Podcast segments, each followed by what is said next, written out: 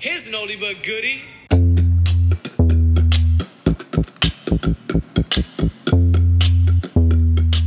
All right, welcome to another episode of this Retro Relevance, which is me taking shows from the past and re releasing them that I feel are good for a rerun and good for a re listen. So I dig in the archives for you to bring you a show on this podcast feed that you may have not heard of or just never went back far enough or know what to look for or whatever, especially if you're a new listener to Chant It Down radio podcast. So um, I chose two episodes. Today is a double header.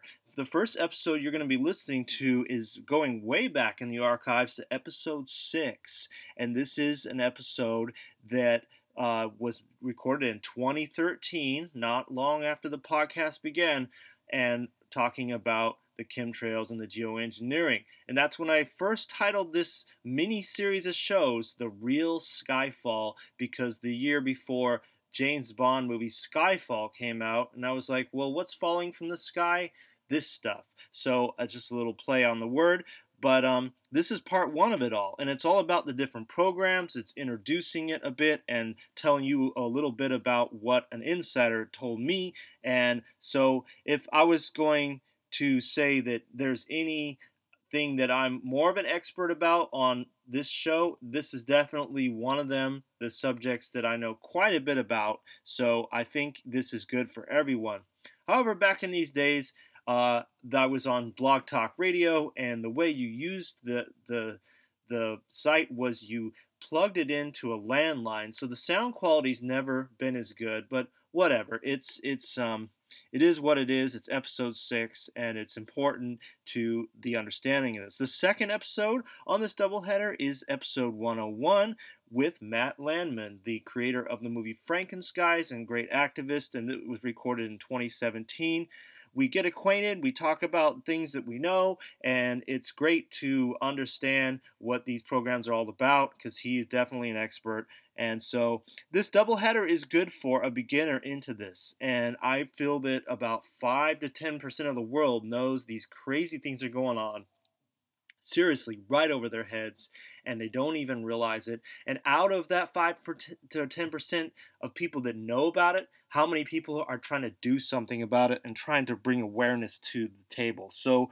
um, this is has a major impact on the planet still, and it's still very relevant today, and that's why I bring it to you. So, without further ado, episode six, and then you'll have another intro or from the uh, show intro and go straight into episode 20 uh, or 101, which is recorded in 2017. But anyway, enjoy and share with your friends and family that may just start be starting to get into this and realize this is quite a thing going on besides all the other stuff going on in our lives. Okay, much love. Chant it down.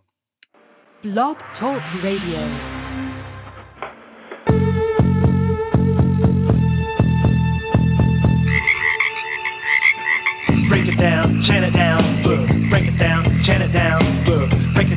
Chant it down, look, break it down, chant it down, look. Doing life in a tight crunch, hypnotized 9 to 5 world. Yep, that's right, the paradigm to improvise, improvise for. Break it down, check it out, look, chant it down, check it out, look, chant it down, make analysis, chant it down, all the fallacies, chant it down, you've been lied to, chant it down, we see right. Can we metamorphosize with like a lamp presenting light to it? Live from the Hawaiian Islands, it's Chant Down Radio with your host Loomis of People Beyond. Break it down, chant it down, look.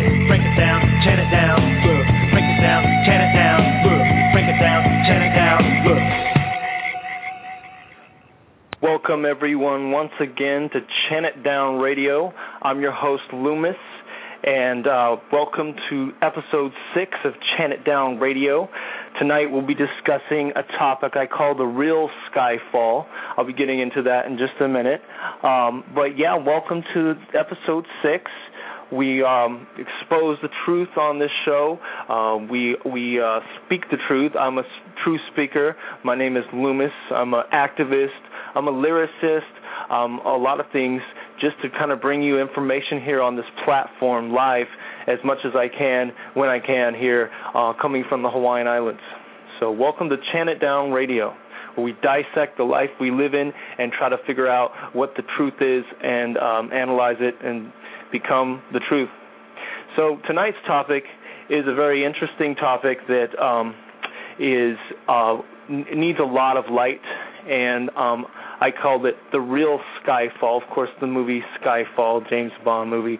I just came up with that one night and thought, well, that's what it is. It's Skyfall. We're talking about chemtrails. We're talking about the aerial spraying, geoengineering, and all the effects of it, and what it really is here in our lives. Um, this is a, a serious issue, and um, I'm here to expose the truth. A lot of truth on this topic has been exposed, has been given to me, and I feel the need to give it out.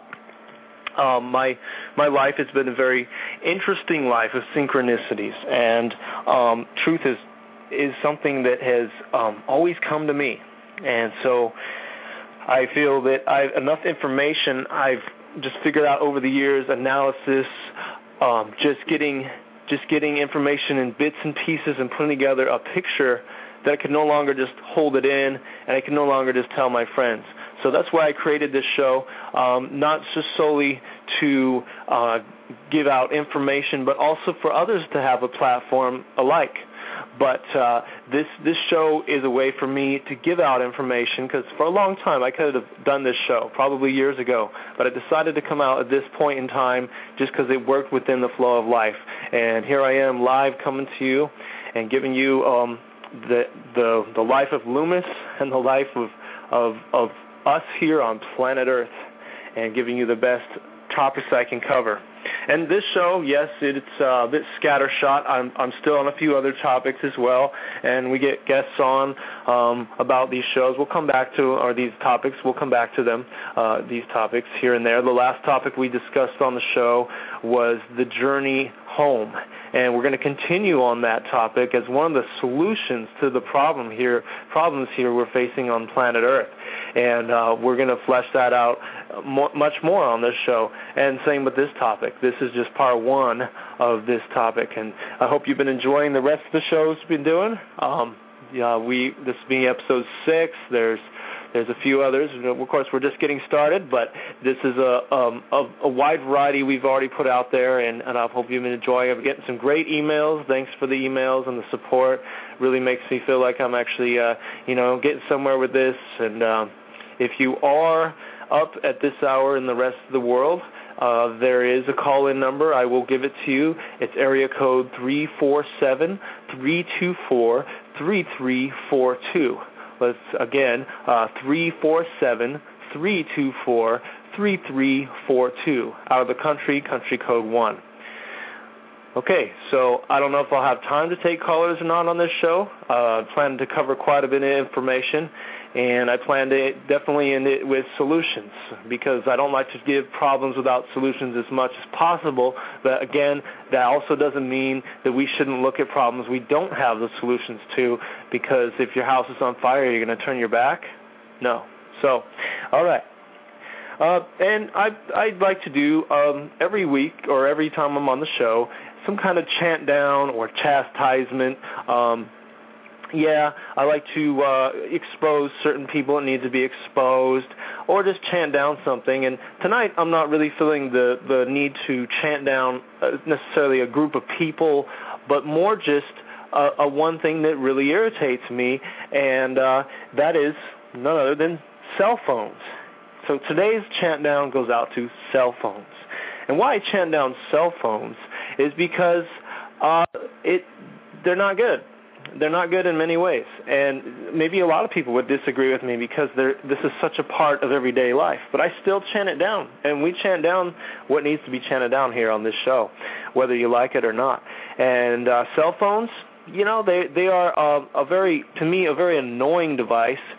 And yeah, you might say, well, they're convenient, and they are convenient. Yes, when you're stranded somewhere and you don't have any way to uh, contact anybody, you might actually be able to get a hold of somebody, but you might not. You might be out of range. So really, does it work good for that? Not if you're in a desert, thousand miles away from anywhere else. Probably not. But you know, they have their convenience in emergencies. Okay, all right, yes. But I chant down cell phones. Um, it's interesting how things creep in our lives. And one of the one of the I remember when cell phones first became like something you would just buy at a store. Only, only you'd see all the drug dealers having them. All the, these people, you know, they had their pagers, and well, they got, you know, a little more balling. They got their their their extra money. They got the cell phone, and it's like it was pretty obvious at that point in time who was a drug dealer. And so yeah, everybody carried around the they carried around their cell phones. But um, you know, it things evolved, and and uh, you know, more and more people got them, and and people put them up to their head, and they don't think anything of it. When I put a, a cell phone up to my head, I had my first cell phone. I think it was in '97. I felt just you know, I felt really weird afterwards. I felt like I was doing something to the tissue around my head, around my ear, and all that. And it turns out, if you do enough research, you are doing something to those tissues. So um, your body is right if you listen to it. But yeah, you know, the the the thing about cell phones is they've they've slowly been trickled into our lives.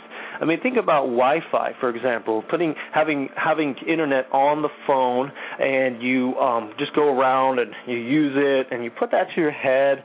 All that power in that little device right next to your head. How long have we really been doing that? I don't really remember exactly, but it, when I can think back, it was probably about 2006 when I started to notice Wi-Fi signs everywhere, and there was that ability to be able to go um, online with your phone somewhere, and and that that was that wasn't that long ago. If you think about 06, um, you know, it's it's becoming a longer time ago, but this technology technology's always sort of just trickled in our lives. But um, you know what what I think annoys me about them is is yeah, you know, it's not good. I, I imagine that they're probably going to give us cancer, and I can feel the effects of that myself just on the phone. But that's not really the only reason. What one of the one of the things is they're annoying in public. People just talking on their phone. It's a, I mean, we've got used to it over time, but you just hear somebody just yapping away somewhere, and it's annoying. It's annoying, you know. You're you're somewhere in a grocery store, public area. Someone's just super loud on their phone because they have to talk louder over the outside noise and that's super annoying. But I, I guess what really comes down to what I like to chant down is the fact that if you just take a look in any public area, everybody is on their phone. They're texting, they're searching the internet. These little devices, they're just they're losing their outside connection with the world by looking in this little device and it you know maybe I'm just weird, maybe I'm just a just some kind of nut, and I'm not um, conforming to the new ways of the world. Um, well, I have a cell phone too, sad to say, and I I chant myself down on that one, but it, you know it has to be part of my work world, so I have one. But do I like it? No, I don't like cell phones. Why I also don't like them? It's they only work right half of the time anyway. Sometimes you get cut off, or uh, there's this delay when you're talking to your friend and then you have to wait for it. I mean, I can hear that on the archives of these shows, having a roundtable discussion with people, and it's just that little extra half second delay, sometimes longer. And then if you got an echo on the other side, that's super annoying. Oh, I mean, I'm, I'm sure you've all been through that. But but the main thing is is they're taking everybody's focus away from their natural instincts. And the other main thing is, you know, people don't know what they're doing to us. I I believe nothing good. I I, I honestly do. I mean, um after a long conversation, you can feel that thing kind of working at your brain and and uh there hasn't been a long enough term studies. I mean, 15 years I would say of real cell phone use uh full on, you know, where people have been using them as their regular phones at the most right now here. And that's not a lot of time cancer and stuff takes some time to develop, just like cigarettes. And I've said before, I think can, uh, cell phones are the next cigarettes, and they're going to be those things we're going to look back and be like, oh, I can't believe it. But anyway, I just really feel that way about cell phones. I really do. I feel like they need to be chanted down, and people need to get off their devices and look at real life and get back into real life again. So uh, today's week chant down, or this show's chant down, is cell phones and I say a big dumb to cell phones. And someday I hope we all will. So welcome. All right, let's get on to the main topic here. Um, today's topic is is uh is an important topic, really really important topic I feel, and it it deserves a lot of light, and a lot of people are beginning to awaken to this, but it isn't a big enough number to really see, but it's easy to see, and this is not easy to digest information. So I'm going to give you guys, you know, some information, but I'm going to come with some solutions to some of it, and the solutions are kind of all in our hands. So it's not like I have the answer to everything, or anybody has the answer to everything, but it's important to know about this. And yes, what I'm talking about is the aerial spraying taken on over our heads. If you don't know what chemtrails are, I'll give you a quick 101.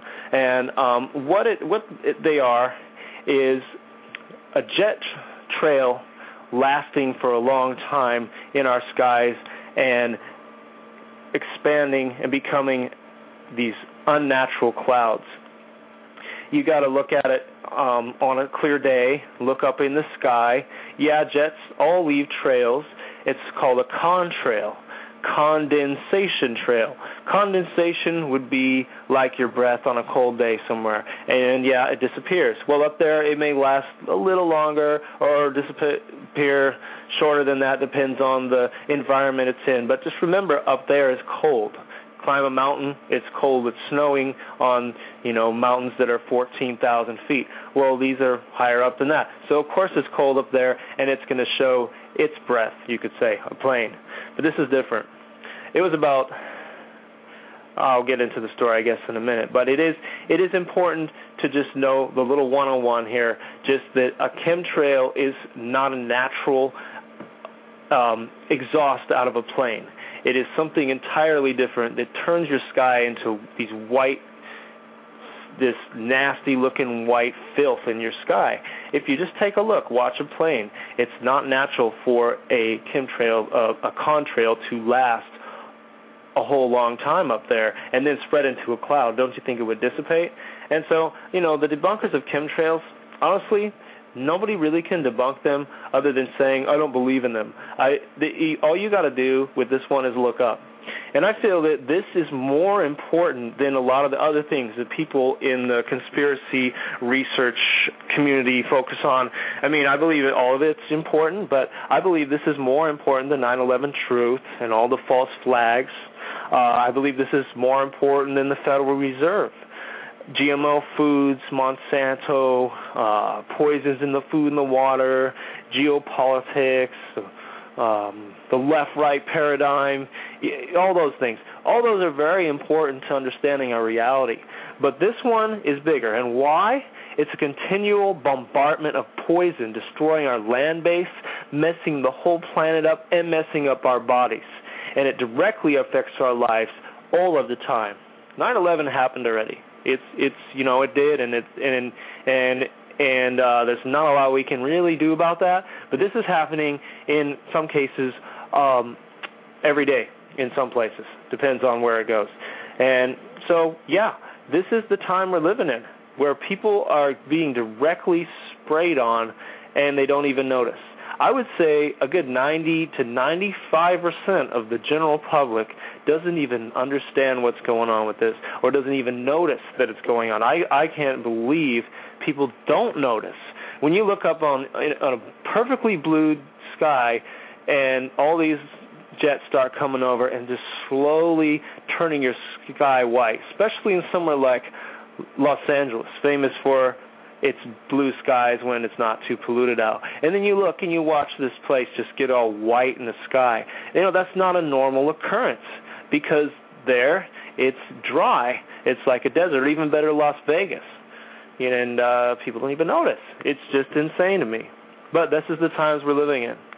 And um uh this show we always go back to as a model the earth people, the indigenous people who lived on this planet first and one of the prophecies from the Hopi people was near the day of purification, there will be cobwebs spun back and forth in the sky. And that's what it looks like. And their their uh, their prophecies are pretty accurate. I mean, pretty amazing. And yeah, so that's what's going on in the skies. Now, what is it? What are they doing? you know, I became aware of of this phenomenon in 1999. My friend, who was an outdoor painter, came home one day, you know, telling me about how all day he'd been seeing these jets lay this stuff in the sky, and his friend told him that they were spraying some kind of anthrax vaccine. I don't even know where that came from, but this was right before Y2K, so it was kind of believable because some we, people were kind of expecting something big to happen. So, you know, they were they were preparing us, and it it immediately when I noticed, it's like I just all of a sudden I knew. It wasn't like I had to really question. I just knew there was something up with this. This isn't just something I've seen before. As I watched a rainbow kind of form within the contrail itself. And I knew that you know, as watching it fall down, it's like obviously they're dumping something. it's not fuel either. That would be crazy if you're dumping fuel out like that. So, if you're flying.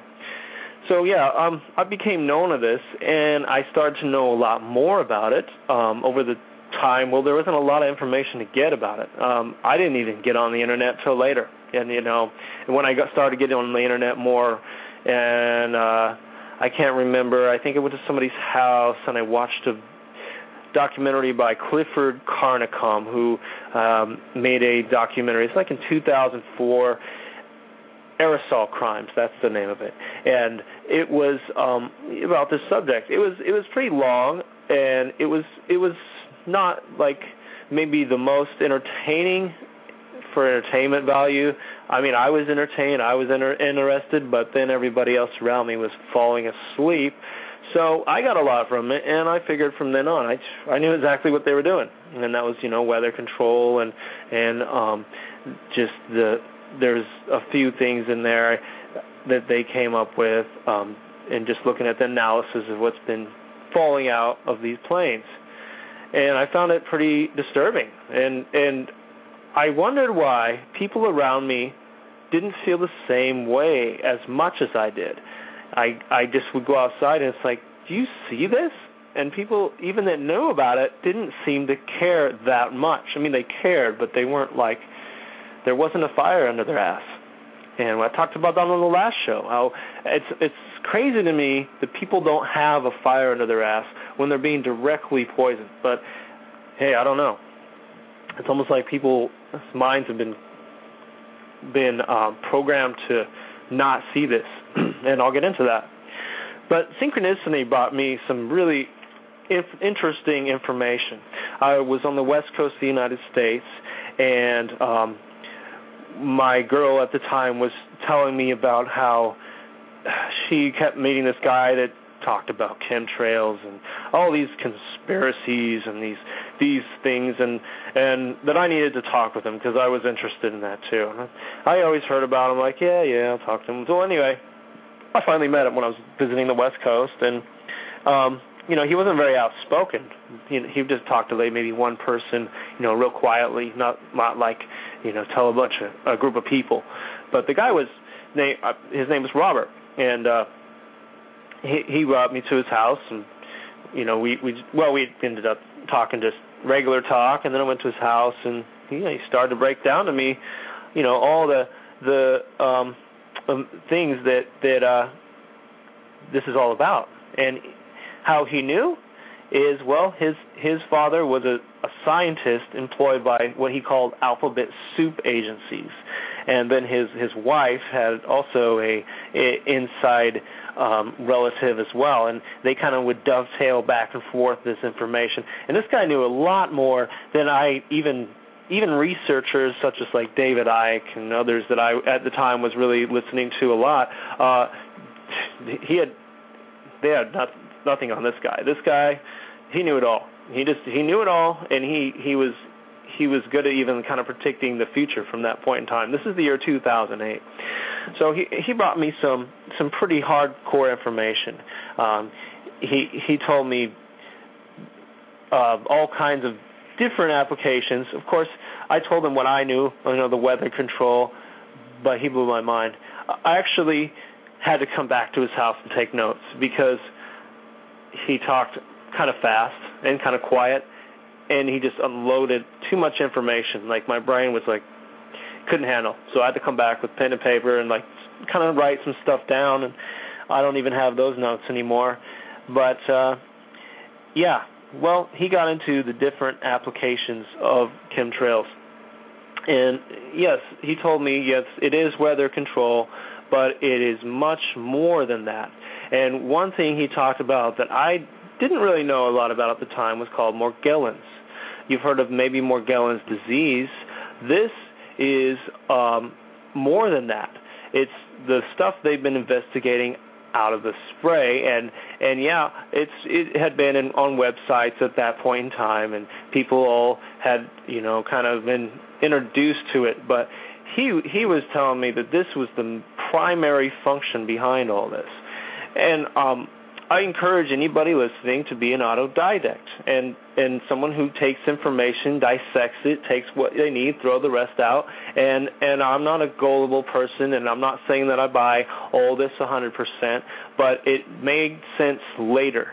So I have to also stick with my gut and this what this guy was telling me. And he told me that what Morgellons are are polymer fibers, which are found in chemtrail samples. Some are are microscopic, and some can be seen with the naked eye. And uh, people around the world, countless people, have been um, found have the, these fibers, these these polymer fibers found in their bodies through blood samples to urine samples to you name it out of the body, they find it. And even he was saying that um, surgeons find when they're you know doing surgeries on people and find this network of of these fibers inside. And these fibers are nanotech strands. So they're they're uh it's a really strange phenomenon. These fibers are nanotech strands that grow and form a network in our body. They grow and they they multiply. And you know, it sounds like science fiction. It sounds like a disease. It sounds crazy. And at the time, it was hard for me to swallow. I really did have a hard time swallowing a lot of this. But he was telling me, you know, um, when a person has the actual disease called Morgellons, that it's the body rejecting this technology that's being in, put in them through through these aerial spraying. You know, and this is the part of it that um, I feel that maybe is missing somewhat from from the research community, but it's also hard to say, you know, exactly, you know, how to. It's not super provable, but uh, yeah, he was saying that this network of forms and combines an antenna in our bodies from the back of our spine all the way up the chakra points of the body from our reproductive organs all the way up to our brain. It forms an antenna to HAARP. And they, you know, this stuff lingers in our atmosphere and it, and it gets inside us. You know, it gets inside us various means because it's so tiny. And when HAARP is pulsing its energy into the upper atmosphere, it co- it transmits into smaller antennas, yet then smaller antennas that are inside things that we use every day, such as cell phones, which I was just talking about, wireless internet, HD TV boxes, even iPads and iPods, and all these devices which are in our houses. So it's like we're constantly around this frequency they're pumping out that they want us to be on. And this stuff is going into you know we're we're being experimented on. You know, this was really disturbing, and it's it is disturbing probably for anybody to hear it. He called it the wire. You know, he he didn't call it Morgellons as much, it, but he called it a wire, and he said refined sugars and other things help it to grow in your body. And and there's a lot he told me, and and um, a lot of this I'm just sort of kind of thinking on the top of the head and skipping back and forth between what else did he tell me, but this is the basis of what he told me is all these these fibers are conductive to the HAARP energy. And so basically we are being taken over by another energy. And these things that we keep on our bodies like our phones like all all these devices in our houses keep us there. And and and it's uh pretty disturbing. So he was saying that this was like the crown jewel of the whole operation. And uh, I don't know if I agree or I disagree, but within time, things have shown me that, well, this could very well be possible. And of course, the weather modification. We, you know, there's the there's there is the other aspect, you know, controlling the weather. And from from a, a an observer from the ground, I would say yes. Uh, that uh, if you were just to watch all day and see what they're doing, obviously they're messing with the weather. Obviously they're trying to control the weather, and that was just my own intuition or watching it before I knew much about this whole Morgellons thing. And of course, there's the geoengineering, um, you know, um, terraforming the planet and and uh, killing off the organic, the the natural, and and allowing these these these GMO plants to grow. And we're going to have um, very special guest Michael Murphy, the the maker of what and why in the world are they spraying, and soon to be another one. And um, I've done some things with him in previous times where we did some screenings and went really well. And it's going to be good to have him on the show. He's going to you know flesh out those topics i think a little bit more. But is it just those things that are happening? Well maybe not. Maybe it's more population control. I mean if you if you look into some of the research about how um they found desecrated red blood cells in some of the chemtrail samples. And and there's just so much you know that they they could be doing. And you have to remember the people who are behind the New World Order and the the control system are control freaks. Obviously, they want to control every aspect of our lives, and if they can, they will. And they play God. They are playing God with this whole scenario. They're trying to control the weather, the natural plants, our bodies, and everything. And if that's not big enough for some people, I don't know what is. I, be, I believe that this is one of their main end games in this whole scenario, New World Order, whatever you want to call it.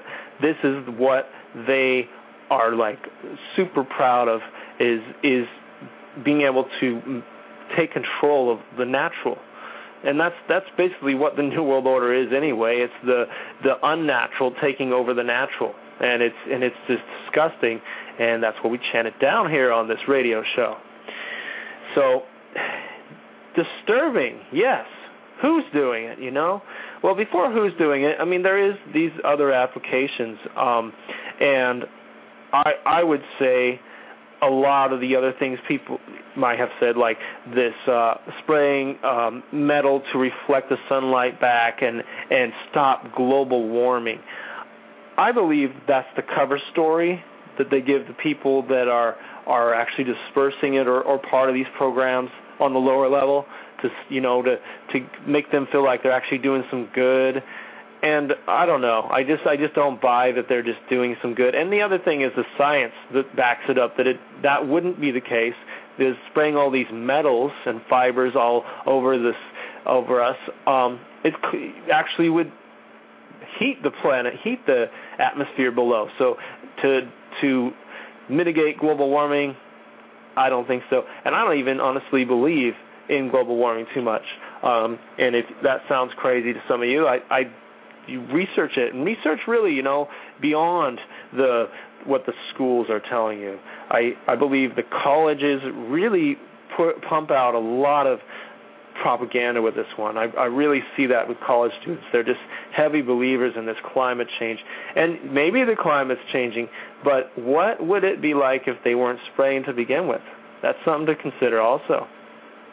And uh, I would I would say then investigate global warming. And if they're really trying to save us, then why not tell us? We'll all go away. We'll all go back and and say, "Oh, okay, but looking at how everything else in our life is set up, they obviously don't love us. Um, let's see all the poisons in the water and the food and just all this. I mean, the, the way that we're treated, taxes. I mean, you know, it goes on and on why would they be doing something really good for us? And you know, it's it's it's control freaks. So there there are these these these uh, other applications that people talk about, and um, I believe they're doing multiple applications. And really hard to tell if they're doing all this at once. Are they always spraying those fibers? Are they always spraying those metals? We don't really know. And this is kind of this has to be guesswork because people can't just go fly up to these com- these trails and get samples. So they have to uh, kind of just judge it on the fallout. But they, of course, have pe- researchers, researchers, grassroots researchers have figured out what is coming out um, through samples and rain and other things, and it's very provable. So it's not like this is, you know, crazy, really that crazy. It's just obvious if you take a look.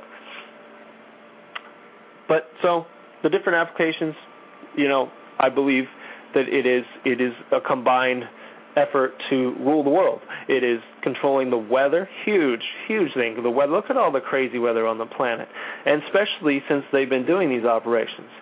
They've been probably conducting these operations for about um, maybe a little over 15 years, um, since the mid 90s, maybe 96.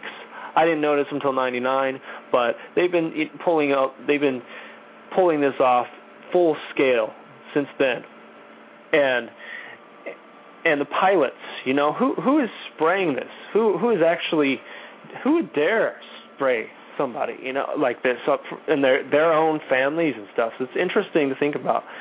Robert himself told me that he he believes and he's been told that a lot of the pilots are either chipped and they you know have to do what they they're told or they're at remote controlled and um, he was leaning toward the remote control one, and I I lean toward that too, because it makes kind of sense that that they wouldn't have to worry about as many people leaking out, and that that also kind of comes into the whole 9/11 story. I, I believe that those planes were used by remote control.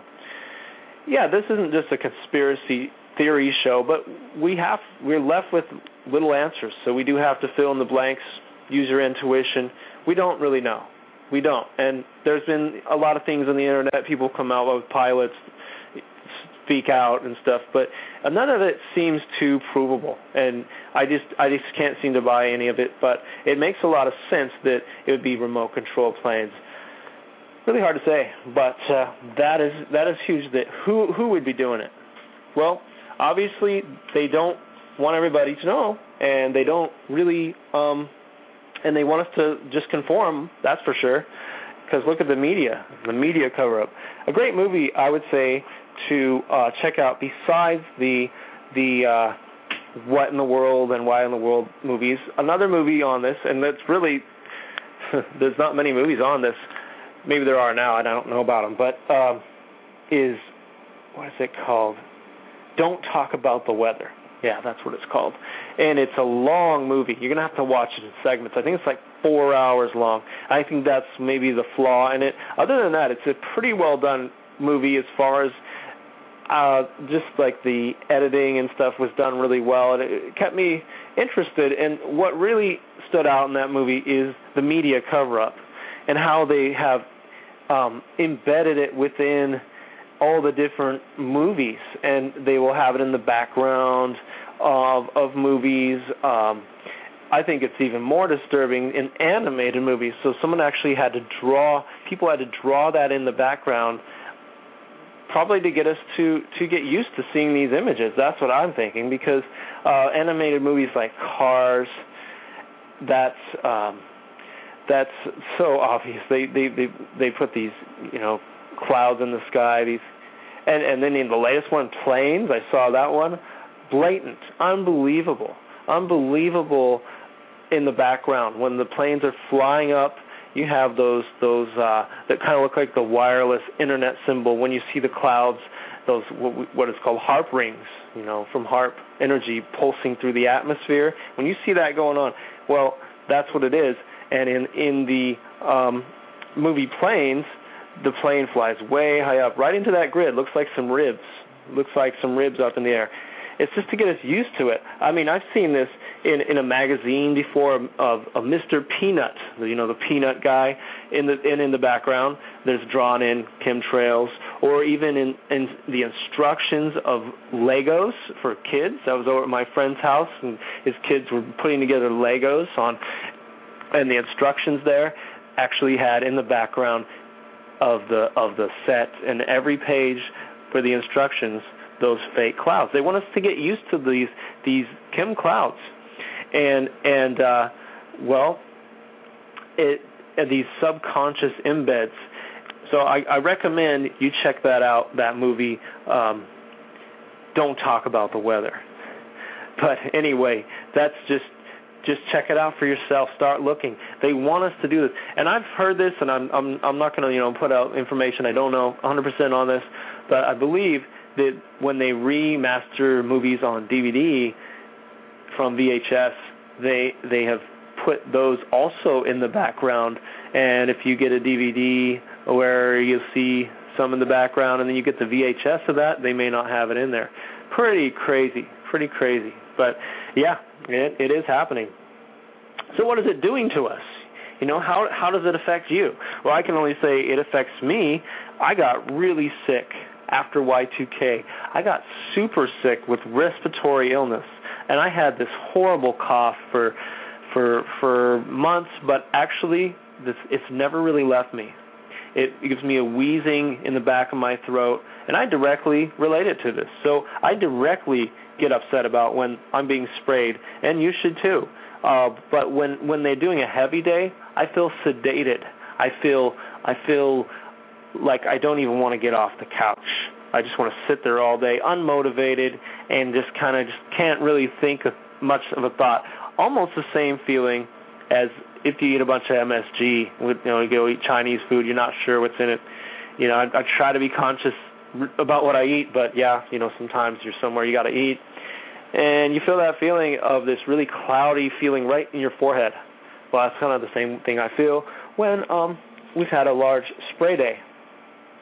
And you know, I just can't believe people aren't furious when they when they know about that. I mean, at least you know all these people worried about emi- emissions coming out of cars.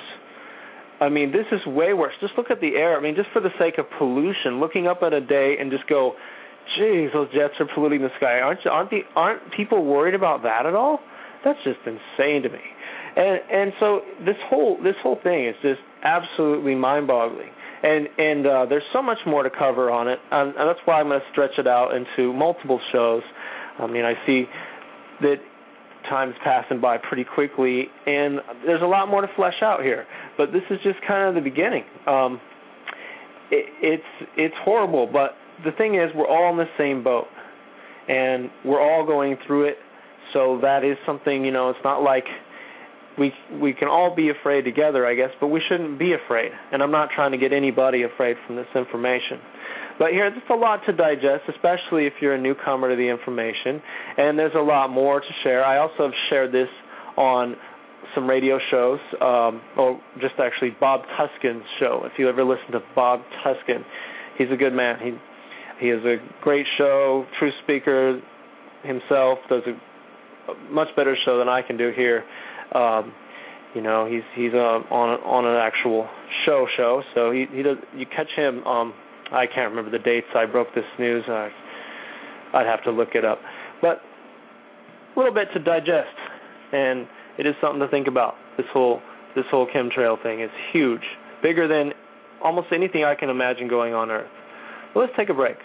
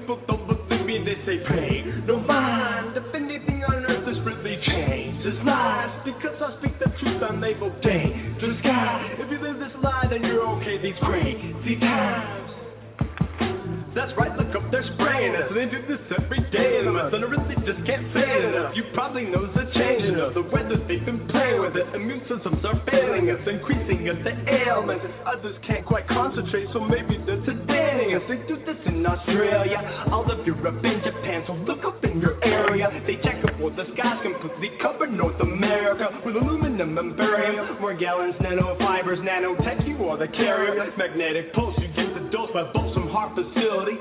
Mind controlling the fibers, broken, even stop fertility.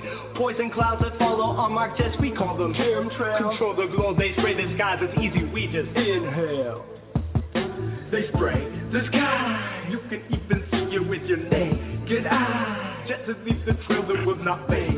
Provide watch your sunny's gotten into shade. So why people don't believe me? They say pay no mind. If anything on earth is really changed, lie. Because I speak the truth, I'm able dangerous lie. If you live this lie, then you're okay. These crazy times, chemtrails.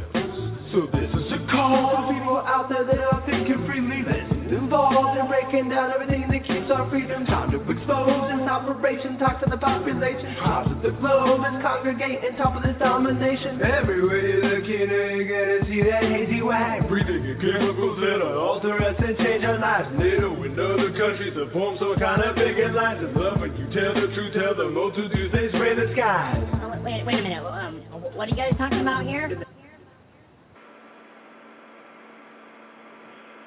We're talking about chemtrails. That's right. Welcome back.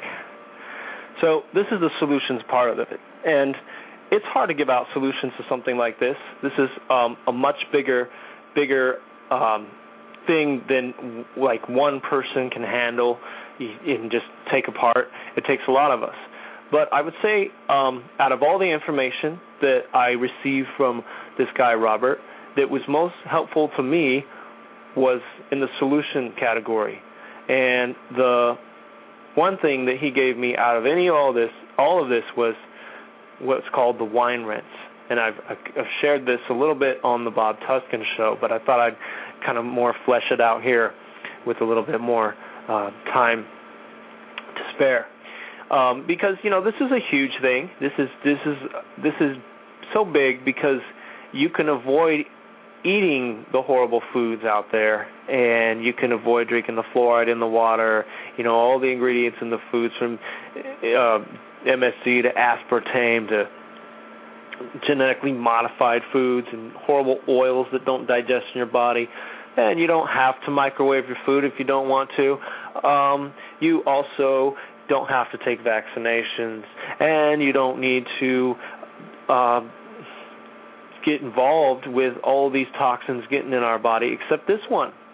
It goes on everybody. So how do we get it out of our body? Now this is an interesting thing that you can do at your home and uh the the method is simple. I would say that uh it might seem a little crazy to even be doing it at first, but it, it the effects are are well worth it and I, I would like to get some feedback back on how people feel afterwards. Um, here's how you do it. Now, basically, the the wire, the Morgellons that Robert was talking about, are very difficult to emit from the body because they have like barb-like features that cling onto our insides. So, this getting this out of us is um, very rigorous. You you got to really work at it. So you got to want to get this out of your body. But not only is it these things that you get out of your body, also the metals. And I don't know if the wine rinse really takes out these these metals like aluminum and barium that they found in the samples and and strontium. Um, there are there are herbs that we can help. Cilantro is a good one. Um, natural things that grow that can help help get this get your body cleansed of metals. You can take metal detoxes, but this one I mainly think is for these fibers, and possibly it gets out other things. But here it goes. Anyway, you need to get what's called Hypericum perforatum. It comes in these little homeopathic bottles you can get in any old health food store. They're little sugar capsules, and you take about four of them, put them in your upper lip, and you know maybe kind of twist them around a little bit and what you're doing is you're trying to open up the pores inside your gums. You want to do this 15 minutes prior to doing the actual swish with the wine.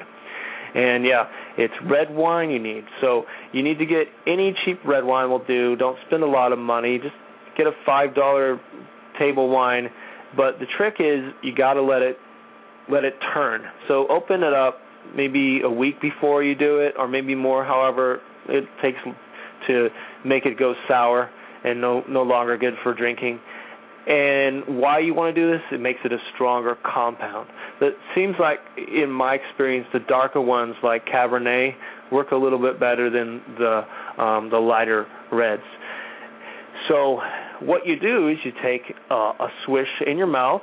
You know, nothing nothing huge, just a nice amount in the mouth, and you swish around vigorously and violently, and it should probably make kind of a noise like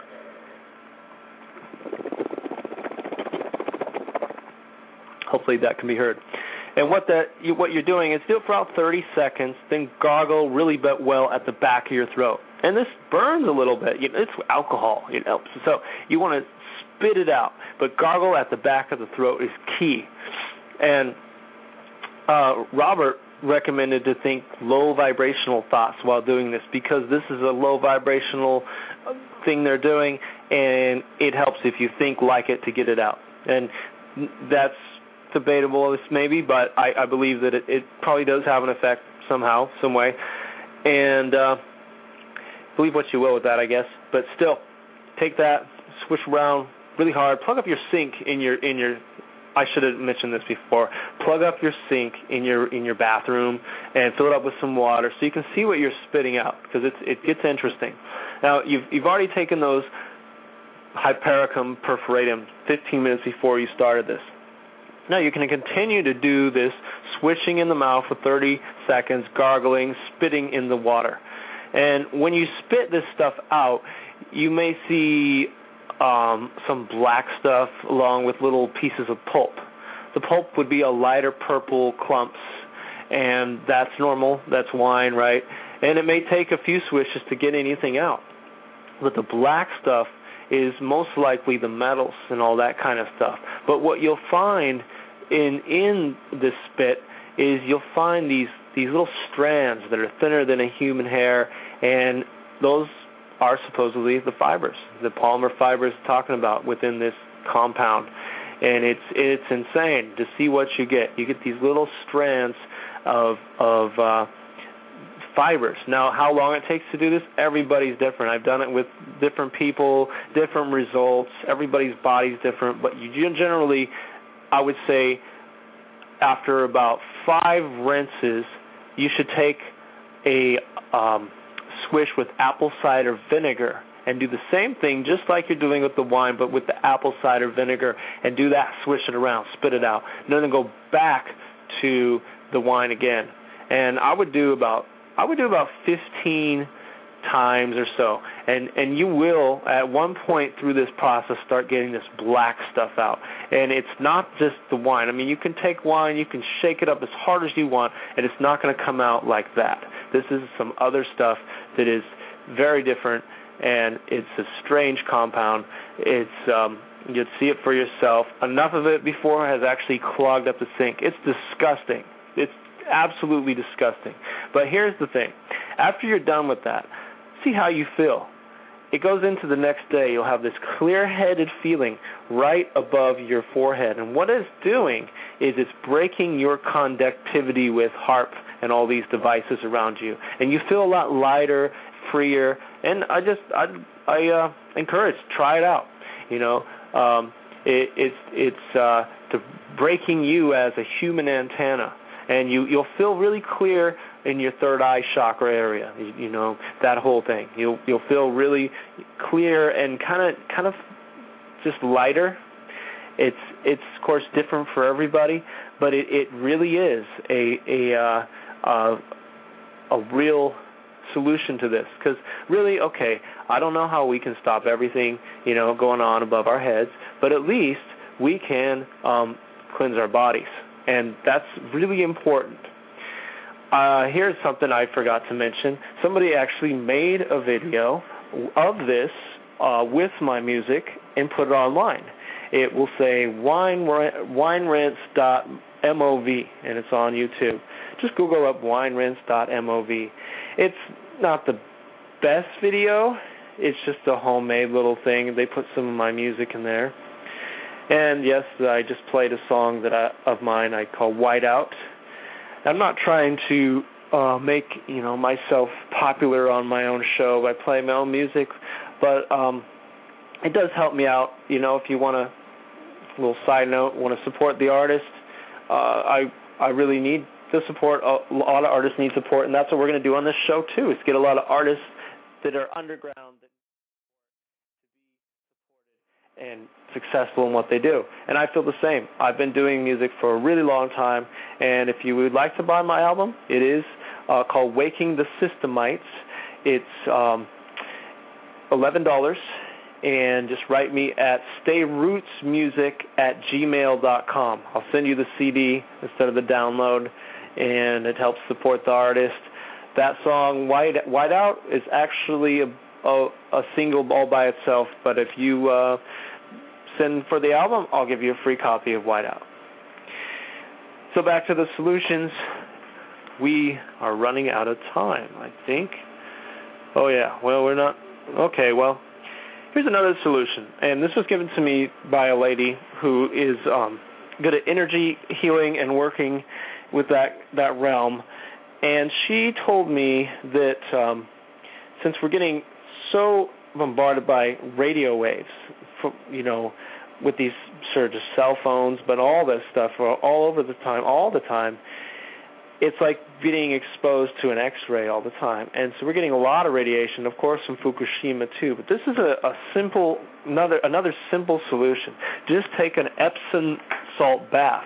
But what you do is you um, take a whole bag of Epsom salt, throw it in a hot bath, take about six lemons and squeeze them into the water, and soak for about 15 or 20 minutes.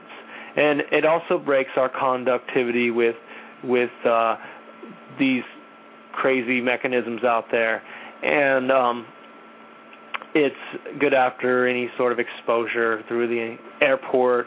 It helps um, balance and ionize our bodies, so it's it's good for us. So that's that's another small solution we can do for our bodies. I ran into um, a lady who does it with essential oils. Just Google up chemtrails, how I detox from exposure survival tips for preparedness and products. That does cost more money than these other solutions. Um, I have tried it. I haven't been able to try it with one of the herbs she has on there. It's too expensive, but it is if you can afford it, try all that. Try also clearing your chakras with tapping that's something you should Google up. Um, that that can help, you know, kind of clear out your body because this is a constant bombardment, and we're trying to be put on a frequency, and it's it's insane. It's absolutely crazy. But this is why I break this information. I don't break it to scare you, put out fear. I I think what this can do is it, it offers us a way to look at the world differently. You you can visually see what's going on and and it opens you up into a whole bigger world once you start to peel the the onion the layers of the peel the wallpaper that's what I'll call it. You know it it shows us also not to trust the controllers anymore if they're trying to do this then why what else are they trying to do and and that's the thing it hopefully in my mind and in, in my my circle of friends, we would think of it like, okay, well, here's an excuse not to serve them anymore. This is an excuse to to to leave all this because this is not what we want. And so, of course, that's a bigger topic, already been discussed on some shows, but to be fleshed out more, leaving all this and doing doing what we want to do on Earth. Of course, they won't leave us alone and that's a real big problem. You know, um,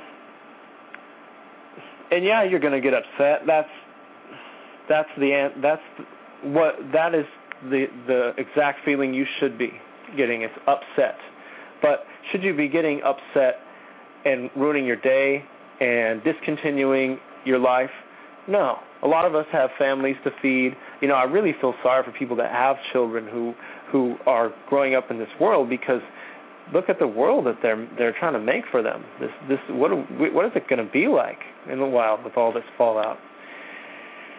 So yeah, but it shows you in the face what's really going on, and I feel that that it is actually a good thing. It is it is a good thing to if if one thing to to uh, really turn us away from all this, just look up. And this is just part one of this series of into this topic. It's going to be huge. Um, uh, well, you know, not huge. But we're going to, you know, get some good guests on here. Um, go ahead and look on the upcoming shows who's going to come on and uh yeah this is this is just a, a fleshing out uh and beginning discussion of this i feel like tonight i'm really lost because i i had all these notes that i wanted to kind of go over about this. I don't even know where i put them they just suddenly disappeared right before the show. So i may have missed a few points and i'm running low on time so uh another discussion another time. But this is part one in the series of Skyfall, and uh, we'll continue talking about this and, and fleshing this out next with our special guest, filmmaker Michael Murphy. Anyway, till then, chant down Babylon, you guys. Keep chanting it down. Um, keep in touch. Send your emails. I love your emails. Take care, and and uh, be a warrior, not a worrier.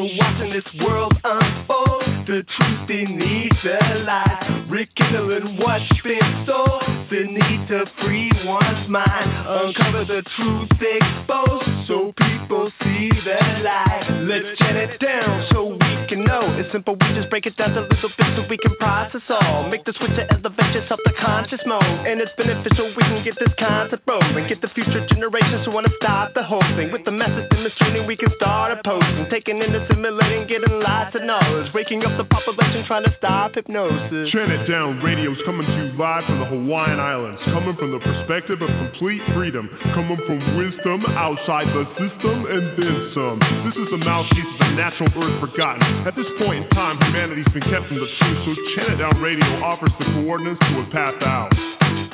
You're searching for something whole, cause what you seek real life. You're watching this world unfold, the truth beneath the lies. Rekindling what's been stole, the need to free one's mind. Uncover the truth exposed, so people see the light. Let's shut it down know. It's simple, we just break it down a little bit so we can process all. Make the switch to elevate yourself to conscious mode. And it's beneficial, we can get this concept rolling. Get the future generations wanna stop the whole thing. With the message demonstrated, we can start a post. Taking in, assimilating, getting lots of knowledge. Waking up the population, try to stop hypnosis.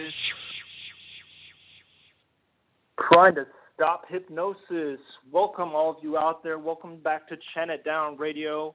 Sorry for the uh, technical difficulties here. Uh, if you try to tune in at 3 o'clock, uh, had some problems, and um, it's not uncommon in this kind of thing. But welcome back. Welcome back to Chant Down Radio. The website is chantitdownradio.com. I'm your host, Loomis. This is episode 101.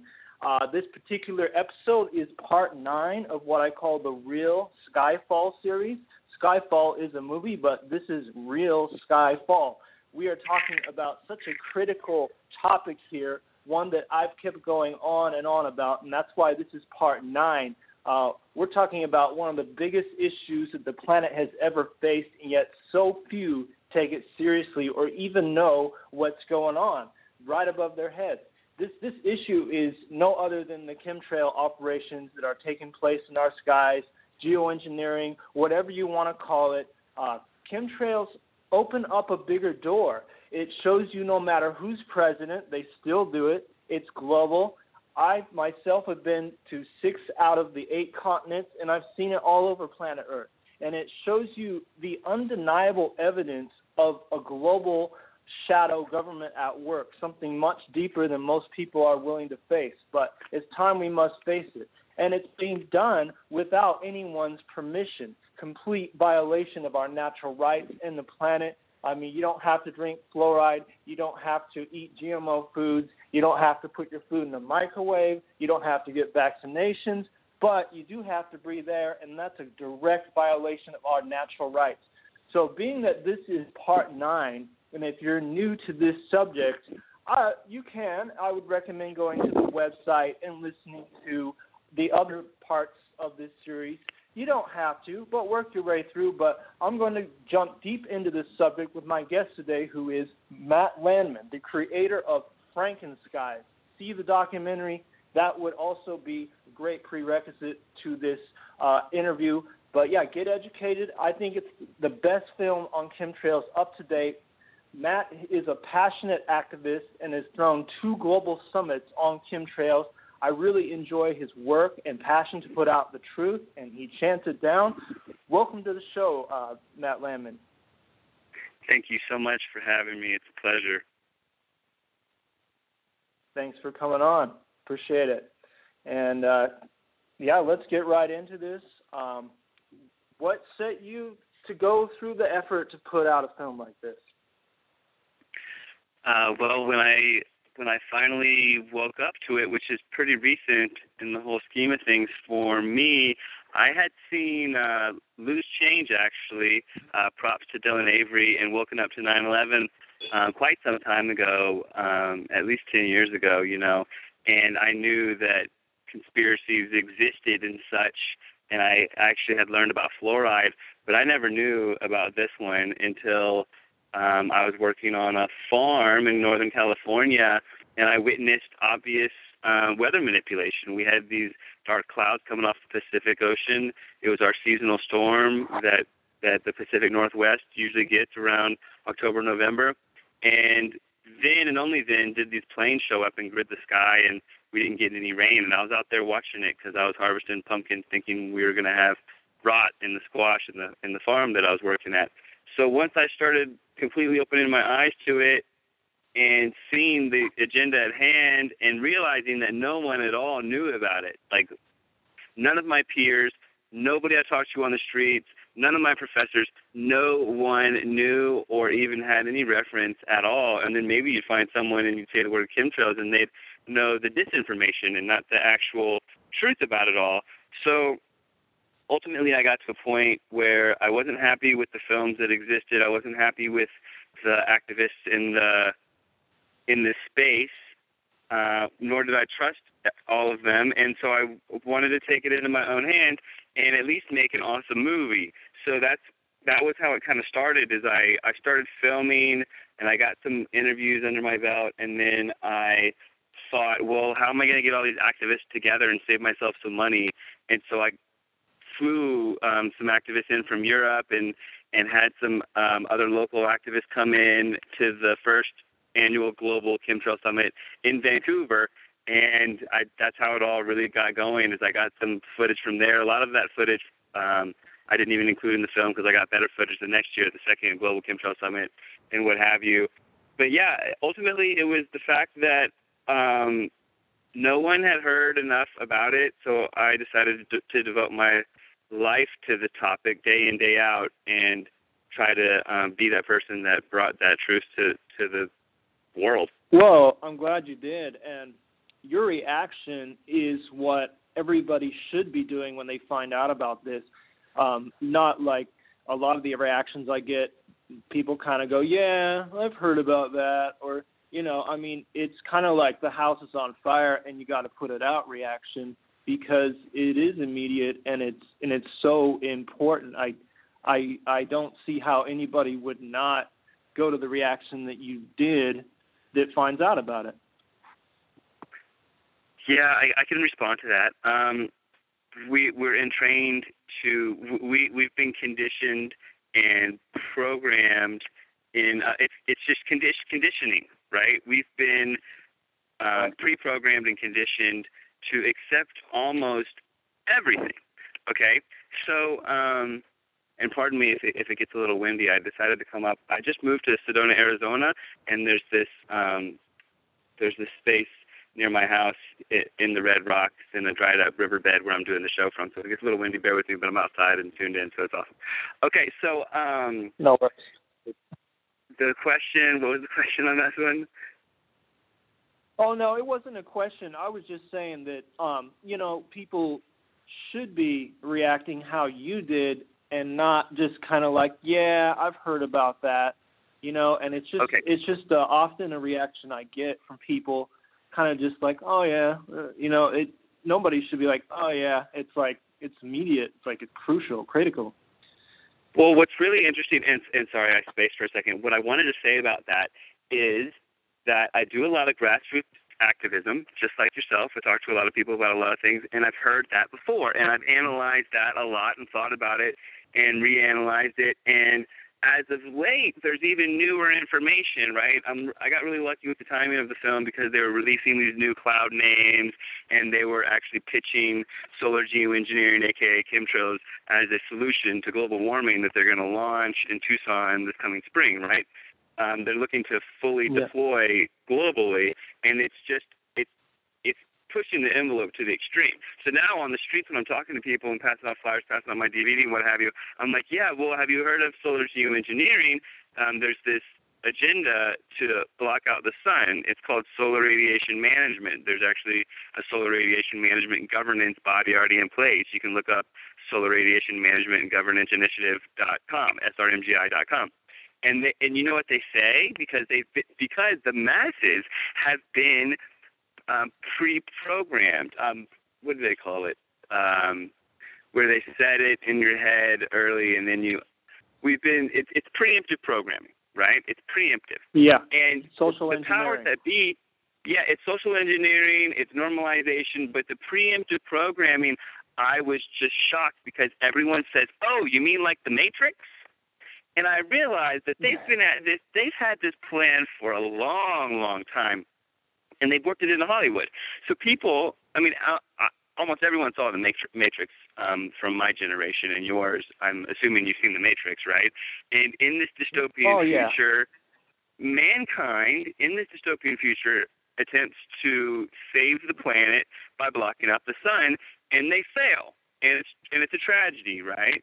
Well, that's exactly the future we're walking into. Man is trying to save the quote unquote save the planet, even though it's this um, Hegelian dialectic problem reaction solution where they're creating the problem and giving us the solution, all this stuff. But either way, man's quote trying to save the planet.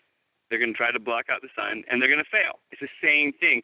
So we've been pre-programmed already to it, so that conditioning so deep that people say exactly that. They go, "Oh yeah, I know it's crazy, huh?" you know what I'm saying? If they hadn't been pre-programmed, they'd be upset. Trust me.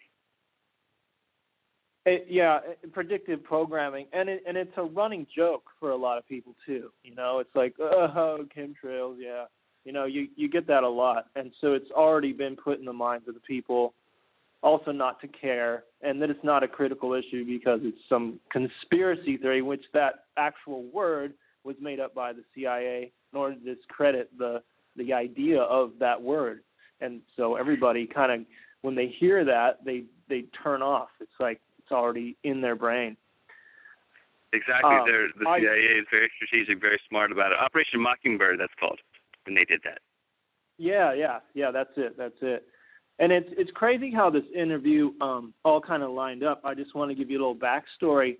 I was um, uh, just yeah, I was just uh, listening to podcasts, and I heard you you on uh, I think it was Ground Zero like two weeks ago, and I was oh well, there's a movie that you made. So I checked out Frankenskies, and then all of a sudden I felt you know all this stuff happened, this weather, this crazy weather. We had Hurricane Harvey, Irma, uh, not to mention the West Coast has got all these wildfires, and I mean you can even go as far as a crazy the earthquake in Mexico and these crazy lights in the sky, and that it it's um I felt like that now is like the time to give the audience a real dose of what these programs are doing to our planet because they're already blaming all these natural disasters on climate change. But we know what's really changing our climate. And I don't know about you, Matt, but the only climate change that I know about is from these programs. If there really is global warming, there's no way to even tell unless they stop spraying these and using uh, uh, ionosphere heaters. And so do you see the latest weather events directly correlated to uh, the geoengineering? The answer to that short answer is yes, definitely. Um, the long answer is that's awesome that you know the word ionospheric heater. You cannot have the global warming conversation if you're not talking about atmospheric uh, heating manipulation with these ionospheric heaters.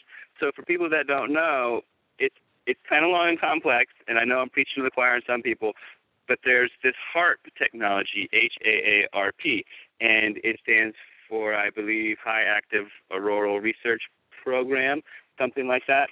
And the um, the technology is the original technology was stolen from Nikola Tesla and built in Alaska, and they were looking to superheat the ionosphere, which is a layer of the atmosphere. Okay, you've got troposphere, um, you know, all these different layers to it all. And where the ionosphere lies is where the jet stream lies. So that's where you they would want to manipulate it for weather control.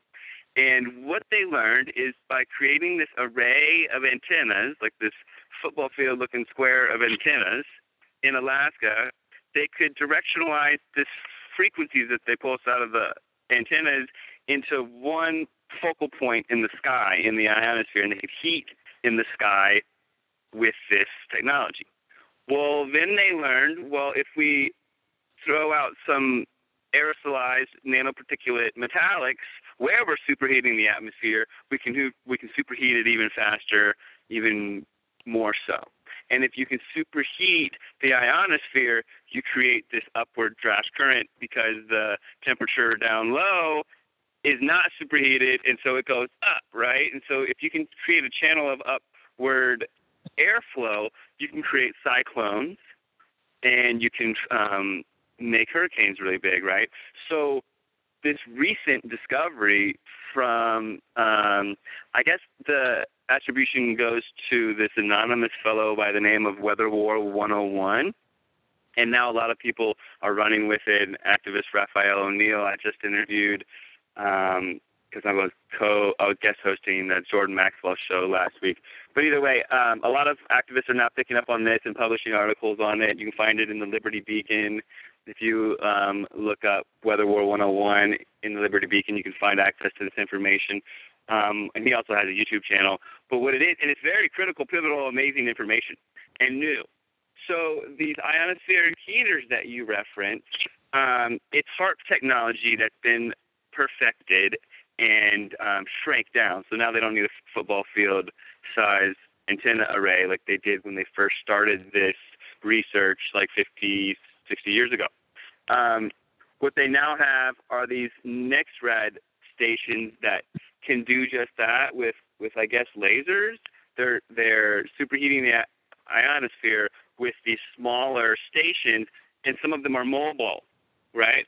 Well, the ones that are mobile on boats mm-hmm. and stuff, you know, those aren't as easy to follow, but they do have stations on the ground, right? And the stations on right. the ground, okay, the stations on the ground are in um like on the Gulf of like along the Gulf of Mexico and what have you, like in Texas and stuff like that, right?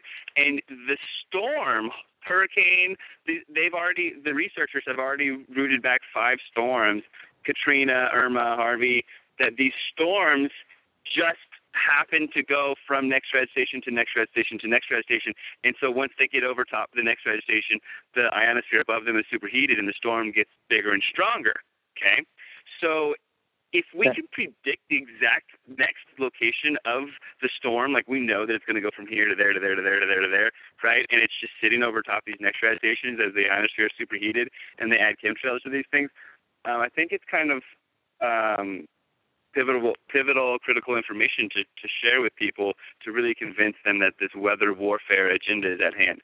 So there's that for one. There's also the Hurricane Atmospheric Modification Project (HAMP), where the U.S. Air Force put uh, black carbon soot, aerosolized, this public knowledge, aerosolized into chemtra- into um, hurricanes, thinking well they they qu- quotably said that they thought they were going to lessen the hurricane, but they exacerbated it, and that's how Katrina got so big. But I think they do it on purpose to aggravate the storms and make them larger. And I've given these, and this is the last thing I'll say about hurricanes.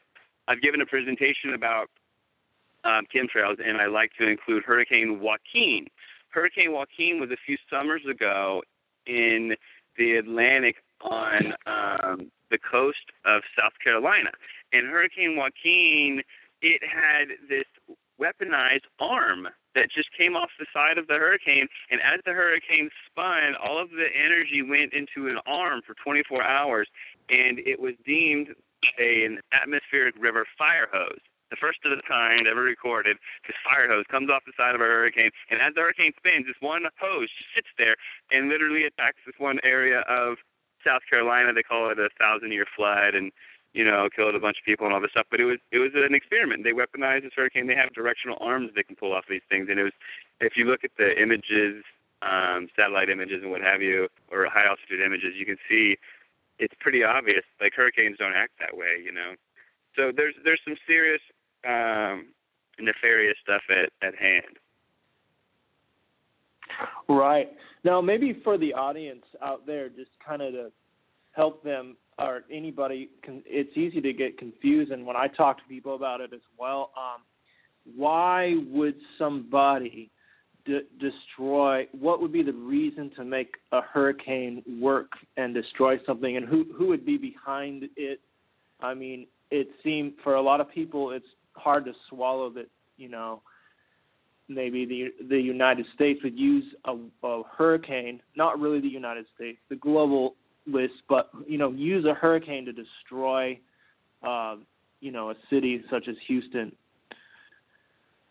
Um, okay, well, there's there's different layers of the answer, and it depends on who we're talking to. Um, one thing is everything that the, the the whoever it is behind the scenes that's seemingly evil, they they prey they prey on us and live on fear. So all these different things are just fear based to to um, make fear on earth, right? Like different false flags and all this. They're fear mongers, yep. and in doing so, they can play out any scenario they want. The the Hegelian dialectic, this George Hegel, German, I believe, um, philosopher, he created this master slave dialectics, this way of speaking to corner um, the slaves into a situation where they have no choice but to to do what you want them to do. So you create a problem and you already have the solution ready, but you you stage the problem so that you know how they're going to react, and you know that your solution is the only one that they're going to be able to accept because that's the only one that you're going to give them. So in the very middle of that that problem reaction solution, the reaction is fear, right? So anytime they're creating fear, they can get their way is one answer. The second answer is um, I don't think that the United States necessarily won World War II. I think that Hollywood and the the every everything Hollywood, NASA, and the CIA and most government bodies were taken over by Nazis um, after the war. I don't Project think the history that we've been told is totally fabricated. You know what I mean? Correct. Project like there's Paperclip. Yeah. Yeah, Operation Paperclip, a thousand Nazi scientists brought over. NASA gets $54 million a day to do what, right? They have the charged aerosol release experiment where they make chemtrails. They make noctilucent clouds. They're ionized, they're radioactive using barium, strontium, aluminum, even cadmium. They're very harmful. And they, the, NASA says that they use the atmosphere as a labor- laboratory to create these ionized radioactive clouds. NASA is, if you really dig into them, they're totally fabricate almost everything. And if you really keep digging into certain things like Operation High Jump, and it gets, I mean, it just gets really deep and, and weird. But really, ultimately, the, I mean, that answer is not is not okay with with most people. So so the the short answer of that is there's a rogue, treasonous element that's within our government that's operating black ops after 9/11. There's a lot of black ops projects. I mean, half of our military is black ops. So after 9/11, half of our military was completely secretive, and those checks that are getting um, sent to them, the people that are signing the checks, they don't even know where the money's going, right? So there's enough wiggle room for uh, it's. There's been a coup, and JFK tried to expose these these treasonous um, rogue element. JFK tried to expose them, and it's connected to the Federal Reserve, right? It's connected to everything. But JFK got killed for trying to um, bring some truth and light to the the treason behind the scenes. So, I mean, that's, I guess that's the only way you can really answer that without beating around the bush, in my opinion. You know, people don't want to see the dark side Yeah. of any of it, but if they if you look deep enough, like my website actualactivist.com, I talk about fluoride, vaccines, chemtrails, GMO. All four of those things, that's our air, our food, our water, our health care. It's all been hijacked to attack us. You know what I mean? It's like what better explanation is it than there's Nazis that are that are still we're still at war, right? But it's covert. It's pretty it's pretty scary. But it's the manipulation of our mind, our frequency. It's gotten deeper. It's not just guns and uh, bullets anymore. No, no, and weaponized media, um, everything being controlled, everything that we feed our brains and our bodies is weaponized now. Um, so let's take a little, let's talk a little bit about these different programs. Um, let me tell you a quick little story here. I just, so I was able to go get knowledge from an insider back in 2008. My ex introduced me to someone who was, a quote unquote, to this stuff too. She thought I'd be interested in talking with him. And I hate that, by the way, but when people are, uh, you know, think it's like some kind of hobby I'm into, when, when activism is, you know, from the heart. But anyway, sidetrack.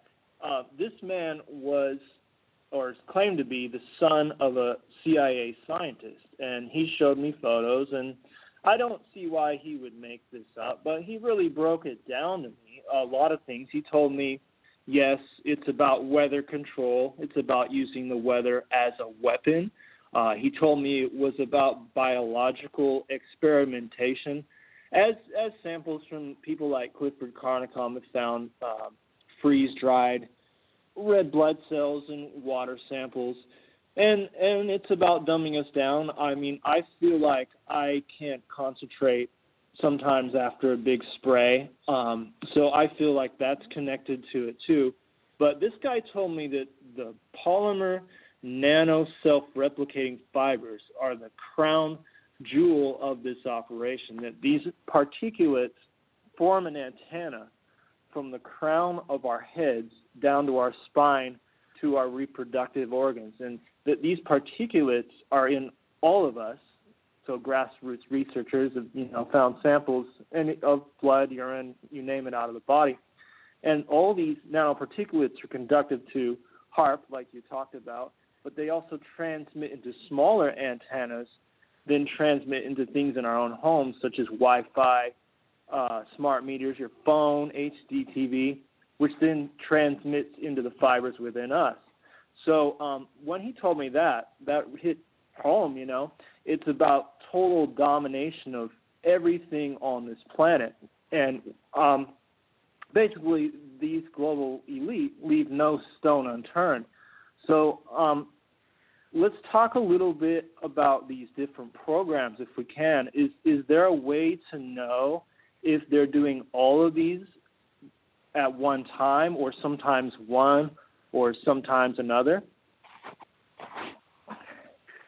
Wow. So so you're awesome. I'm really happy that you're that well researched. Um, and yes, the self-replicating carbon nanotubes they're they're very real and very serious.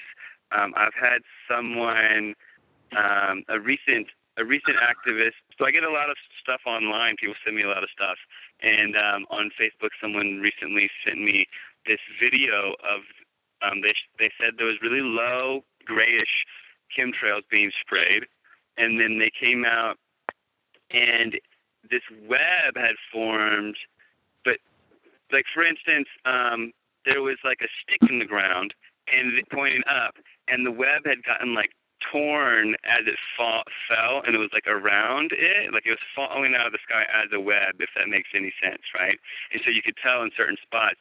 And she Yeah. filmed it and sent it to me, and um, one of the webs that had that had um, I would I think it self-replicated in the grass because there was this patch of grass where there was no grass, and the web it had a screen to it, and as she tilted the camera, it literally looked like this digital holographic screen on the face of the web.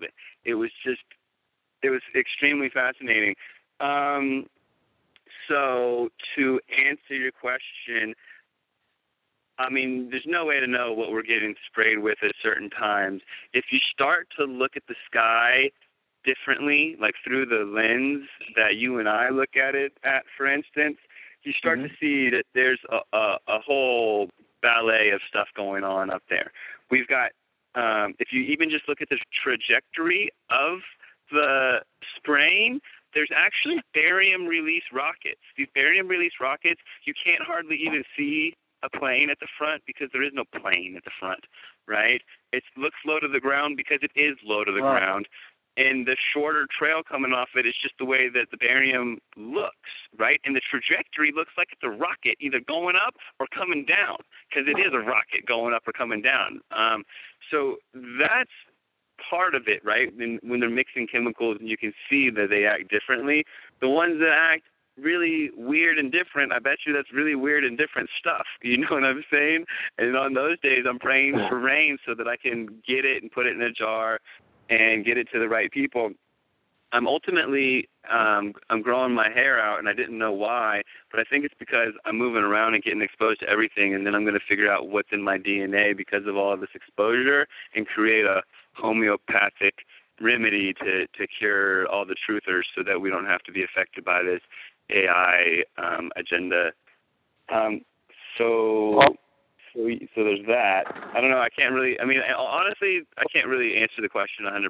That's what the sequel of my film is going to dig into. There's a lot of specialists on the matter. Um, I'm I'm connected to everyone. I mean, if you have any suggestions, please throw them out there. Besides Clifford Carnicom, but I've connected with Kara St. Louis, um, H- Harold Kraus Vela, and um, Sophia Smallstorm and Elana Freeland, and they seem to be the people in the know on the biological element of it. Um, but that's all I have found thus far, and it's it's a very it's a very fishy thing. And then people are people are telling me to take a, a bath in a third cup borax, third cup sea salt, third cup Epsom salt, and that starts to pull the nanoparticulate nanobots the, the self-replicating carbon nanotubes out of the out of your feet and what have you. It's like a detox bath. So I started doing that, and then my friend, um, she's really into that it all because some of our friends are getting Morgellons, you know, and like the the car the the stuff is replicated so fast Yeah. inside them that it's coming out of their skin, and that's part of the Wi-Fi EMF agenda. So okay, I'm gonna I'm gonna segue into that really quick. So Russia did a lot of research on this 5G Internet of Things, Wi-Fi nonsense, um, wireless technology um, back in the 50s, 60s, 70s, and they decided it was too harmful to human health, and so they put in fiber optics all over the country of Russia. Right? They don't have this 5G rollout coming like we do and all this um, wireless because they know how bad it is. So there is some research out of Russia, and I found an amazing document, and I do want to go over there for the sequel if I can get the money together to film some um, scientists that are uh, well versed in the research. But one thing that I uncovered, or that I learned that was uncovered, was that um, EMF, electromagnetic frequency radiation, which comes off of like cell phones and stuff, but a lot of it comes off of, even more comes off of smartphones and all these new towers and these new Internet of Things, everything, right? The 5G technology.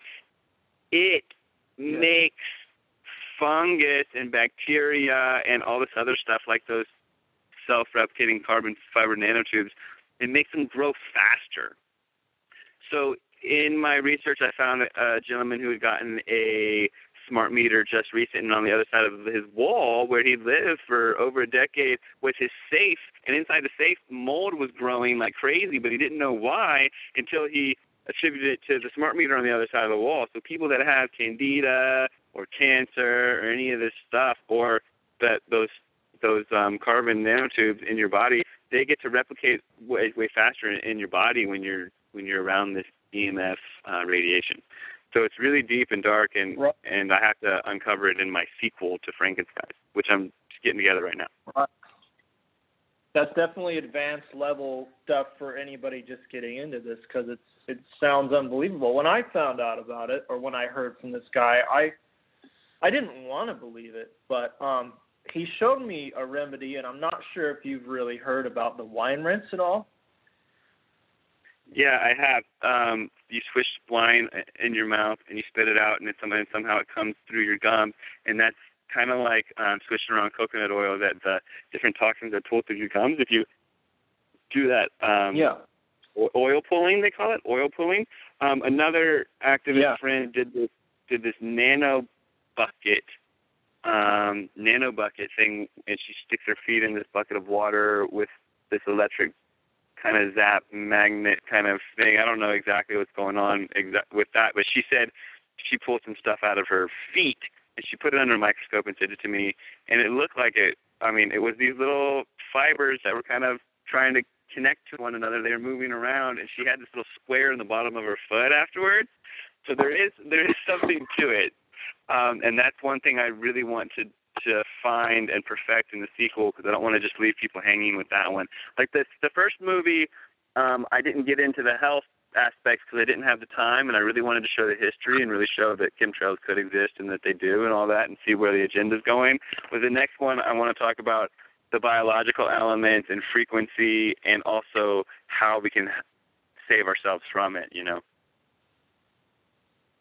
Yeah, that's very important. It's always good to get into solutions when we can because it's such a huge issue. It affects every living thing on this planet. It's unbelievable. Um, maybe let's let's just talk a little bit about um, the the planes. I mean, you were talking about something you brought to mind how there's these trajectory rockets. I I've noticed that sometimes it looks like these planes are flying upwards, really high. Um, but you know, uh, let I mean, is there a possibility of no pilots? Uh, the guy that I talked to wasn't quite sure, but he was thinking that they were remote controlled planes. And what I've noticed is I've seen these planes unmarked, and their flight patterns could not be commercial planes. I mean, because sometimes you see them circle and curve as if they, you know, if if you were on a p- passenger plane you would say, "Wait, where are we going? What are we doing?" You know, because these things curve and they're they're strange um, patterns. Uh, but you know, no one's really ever come out as a pilot. So there is there a good possibility that these are remote control planes? Um, I definitely think that that when the program first started, that it was um, a mix. I think that currently, where we stand now, 2017, um, I would say the majority of it is drone operated, definitely, and I would even say a lot of it could even be automated. So if there's a certain level of aluminum in the sky, then the barium rockets go and, and mix with that. Or if there's not enough barium, then it goes and they have um, a radar kind of system that that detects it, and it's just it's automated at this point. It's such a a vast agenda. If you look at the high altitude imagery, you can see that sometimes it takes up an entire continent. You know, and it's all it's all drones and it's all it's all high tech. I mean, we have an unlimited covert military budget, and even the Federal Reserve, you know, they don't even say how much money they're printing. We don't even know where all this money is going around in circles. So, I mean, I don't, I don't have any doubt that it's it's so vast that there's no humans at the wheel anymore. And then also, I do believe that some airlines out they are um, in on it. I definitely think some airlines are in on it. And w- what I mean is, say, Virgin Airlines. Um, I believe that they have their entire fleet even outfitted with some some canisters and some spray. But it's not like the whole plane is full of chemicals. It's just like if that plane happens to be at a certain place at a certain time that needs some aluminum oxide sprayed, well then you know it's a it's a huge conspiracy, it's a huge agenda, and a lot of players are in on it. And those planes are there then, and I believe that some of them have it built into um, the back as sprayers. Some of them have it built into that, that additives are put Uh-huh. into the um, jet fuel and stuff. Like JP8 jet fuel has additives. I've heard.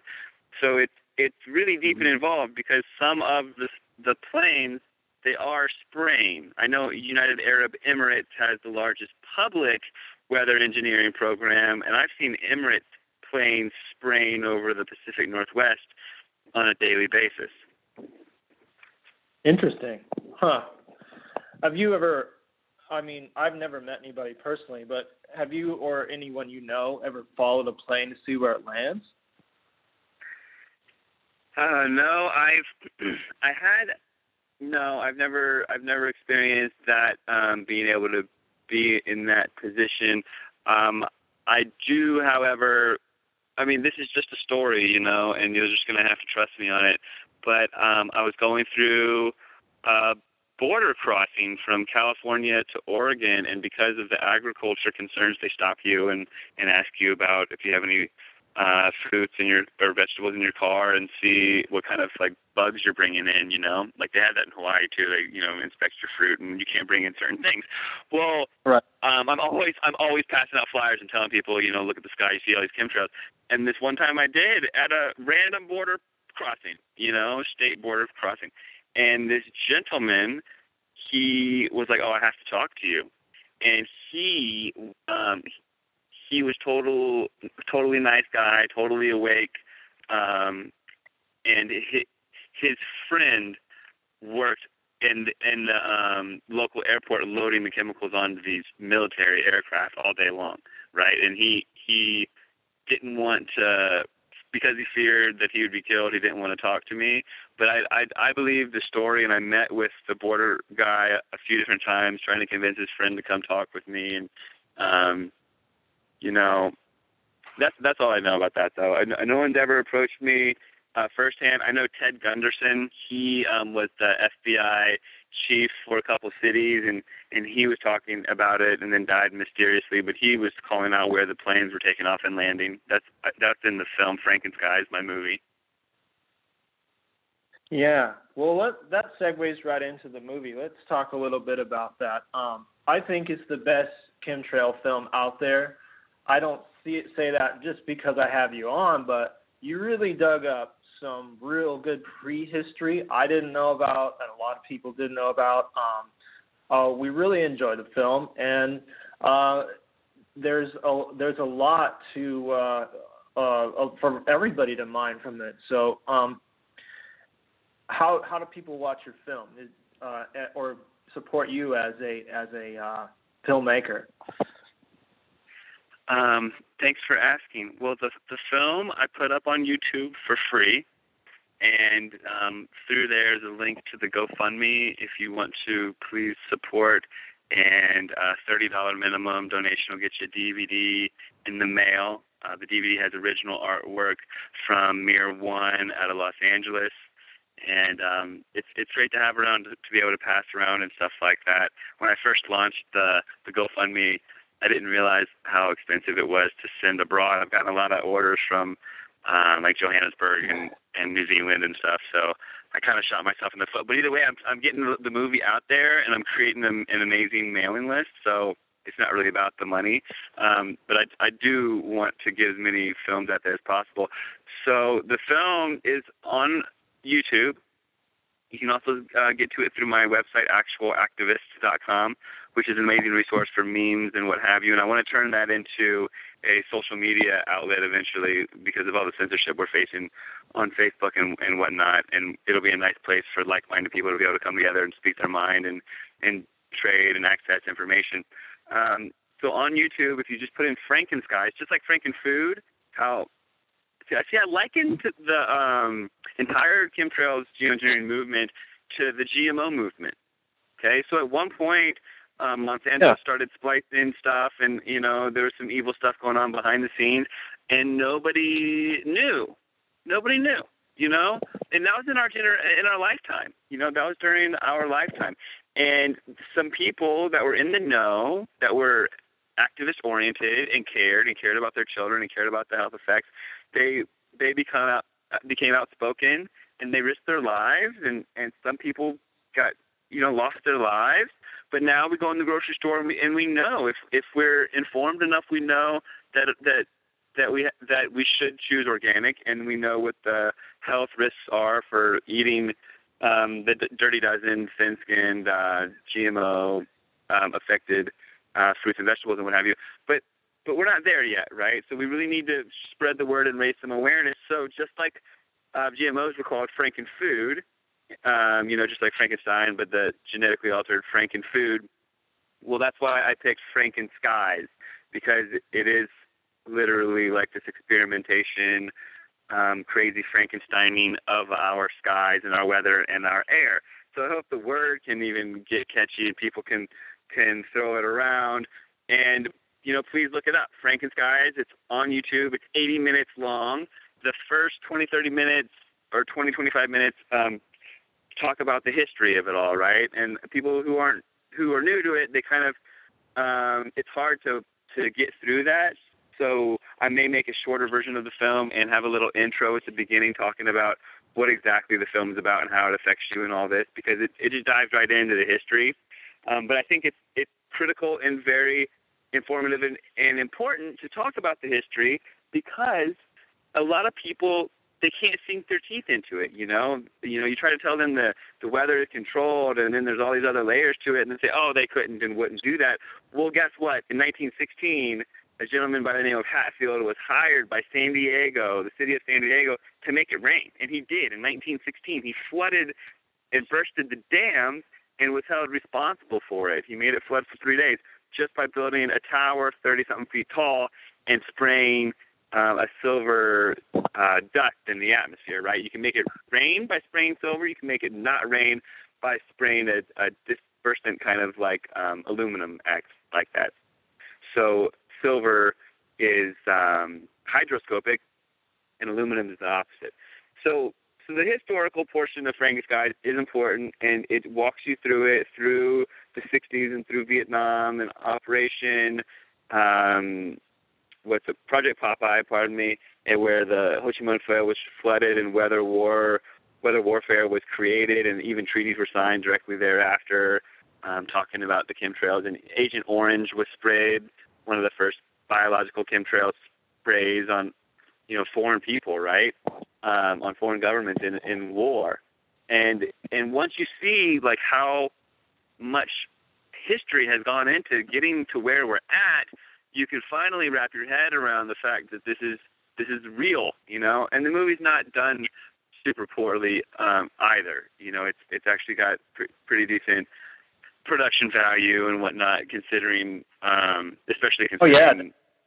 You know, I had no budget or anything, so it's actually a good movie. And when I see it in the theaters, I'm actually really um, surprised that it turned out. Not surprised, but you know, I'm happy with it.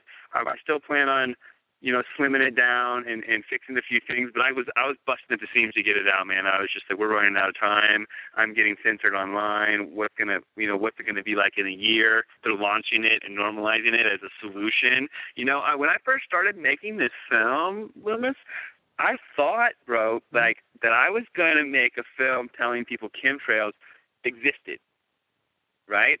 But now Yeah. it's twisted all the way full circle just during the production of the film that I'm telling people that they're going to be telling us that chemtrails are good, right? Like I never thought I'd see the day. Well, let let's talk a little bit about that. This is something that kind of even confuses me. Um, maybe uh, what it, you know, I always see, um, as a ground-based observer, you look up, you go, well, they're messing with the weather. If you have an open mind, then as far as what geoengineers say, you know, they quote unquote would do, right? Block out the sun with reflected particulates. And of course, it's been happening already. They act like it's not and it, it doesn't even make sense anyway. I mean, I see night spraying a lot, um, and sometimes cracks in the clouds. they'll see a trail, uh, but of course, um, uh, sorry, I'm sort of losing my train of thought. But of course, those those blankets of metal, you know, they trap in heat, so you're really like causing the climate to change. Uh, what I'm trying to spit out here is um, without sounding too convoluted, is let's say the public is all for geoengineering and they give it the green light. They're like, yes, it's good. You know, how how will the general public even know the difference when they look up and see a plane spraying? I mean, because it's already been there. Wouldn't the masses go, oh, those are jet trails I always see anyway? Or I mean, or is there more to this part I'm not seeing? Um, great, uh, great question, and and no, it was it, your question was very direct, and and I know exactly what you're trying to say. Um, yeah, you would think you would think that people would look up and be like, "Isn't that what was going on the whole time?" But yeah. but they won't. They won't, right? Um, and and so far, um, they've been under this guise of research, right? So if you look up these papers by Ken Caldeira out of Stanford and, and David W. Keith out of Harvard. David W. Keith is the primary solar geoengineer. He's the boogeyman, and he gets private donations from directly from Bill Gates. And it's it's pretty diabolical, yeah. and they have they have all the patents as well. So they're the people making a lot of money off of this full scale deployment that they're looking to go for. But thus far, what we've witnessed is what they call research. And so when when they go full deployment, we're going to know it's going to be a global thing, and that they're literally what they want to do is completely shroud the Earth. So they're calling it a Mount Pinatubo effect. Mount Pinatubo erupted and it shrouded the Earth with sulfuric dust, and supposedly the temperature on the planet lowered one degree Celsius because of the haze that blocked the sun. Well, they claim that mm-hmm. they want they claim that they're going to be able to do that. They met in Chicago on, I believe, May 18th, the anniversary of Mount St. Helens erupting, which is comedy. And they set up publicly the solar geoengineering governance re- regime. The solar geoengineering governance regime. It's a self proclaimed regime. And they talk about things like um, what reaction the public's going to have and whether they should take into consideration any human health impacts and and what the regime, sh- you know, how they're going to react in certain situations and stuff like that. But they're but they're pushing towards a full scale launch and they're just trying to, um, for lack of a better word, brainwash the public into thinking it's okay, so that they can get away with it smoothly. Um, the thing is is we've got all these different terms confusing everybody. So one side will call it geoengineering, another side will call it solar radiation management, another side will call it stratospheric aerosol injections, another side is calling it chemtrails. They're all having the same conversation. They don't even know it. Okay, so it's divided. You know, divided we we fall, united we stand. We can't even unite on the issue because of the terminology, and people don't even know that they're having the same conversation when they're arguing about it. So that's one thing. Um, the scary part about the whole thing is that they have governance bodies in place, and when when when Obama signs off on it as he leaves, Congress has signed off on it, and now Trump is on board, and the media is normalizing it to the extent that, oh wow, did you see there was a um, there was a complete disinformation piece and I and I'm just being walked through this, and I had no idea that, that what was going on. But had I seen my crystal ball, the timeline was just the, like of this six month timeline that started last fall. It was it was amazing mm-hmm. um, to see the manipulation of the of the media giants. So last fall, um, I started receiving all these notifications that all these different articles were coming out on chemtrails, like like 12 articles per day for a week. You know, um, and every single uh-huh. major publication um, came up with an article on this study that came out of the University of California, Irvine. The study was done by the Metabunk guy, the guy that'll debunk anything. He'll debunk a bike that makes electricity. He'll debunk 9/11. He'll debunk anything. He deb- uh, debunked yeah. chemtrails, and he did. He did the scientific study saying that chemtrails don't exist, and then every single publication on Earth ran with it, saying um, you're an idiot if you think chemtrails exist, and then they showed a picture of a chemtrail. Okay, well, lo and behold, like three or four months later, they're saying we have a solution to global warming, and they're showing the same exact photos, but they totally conditioned the public to thinking one thing is not real and the other thing is this miracle solution that we need. That um, people are just so deep in the trance and indoctrinated um, through all of it, you know, through all every last bit of all of their conditioning that um, they're taking it hook, line, and sinker. You know, it's it's pretty scary that people don't see what's going on, but you know that's our opportunity to to wake everybody up, I guess. Yeah, yeah. I mean, we got to take this. I mean, one of the big solutions to me is we got to take this out of the realm of what people consider conspiracy theory, like you were saying a while ago about GMOs and and things like a lot of people know about GMOs. Um, you can go to Whole Foods and talk to people about GMOs. There's this disconnect when it comes to this. The conversation perimeters or, or whatever you want to call it have already been put in place where people just don't go there. I mean, I was in a uh, well, I busted one of my tires on my car, so I went uh, last week, I think it was. I got a new tire, and I was sitting in that room, and I hate TV. I hate mainstream TV, so I'm sitting away from it, and I'm trying to just kind of read a book, and I hear on the TV somebody, some announcer going, Chemtrail Kathy has her head up in the clouds, and she, they're talking about some conspiracy theory. So I turn around, I look at the TV, and they have photos of jet trails, and they're they're trying to desensitize people to it, and it's like uh, it, the battle is the battle is rough out there, definitely. Um, so I can you know, to that I one. guess I can speak to that one. Um, yeah, really quick, or I'll try to make it quick. So Kim Trail Kelly, yeah. right?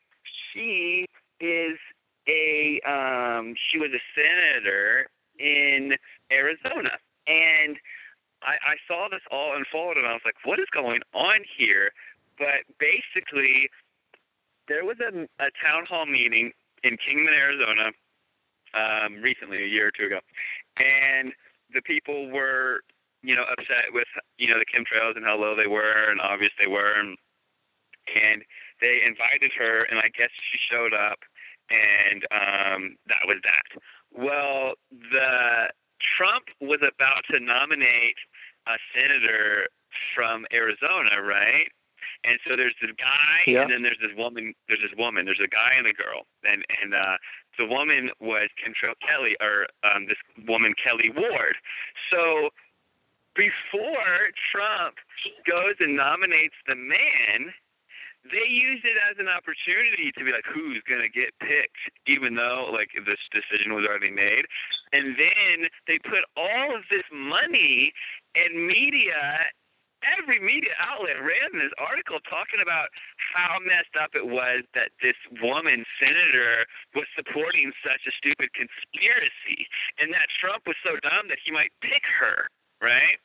And it was just Uh-huh. like this twisted. It was a twisted uh, way of of social engineering, right? Because um, it's yeah, it's it's really. It, I mean, they've got an endless budget, and they know their percentage game, right? And some of us are going to look at it and be like, "Oh man, what a piece of propaganda! This is BS. They're desensitizing people, making everybody."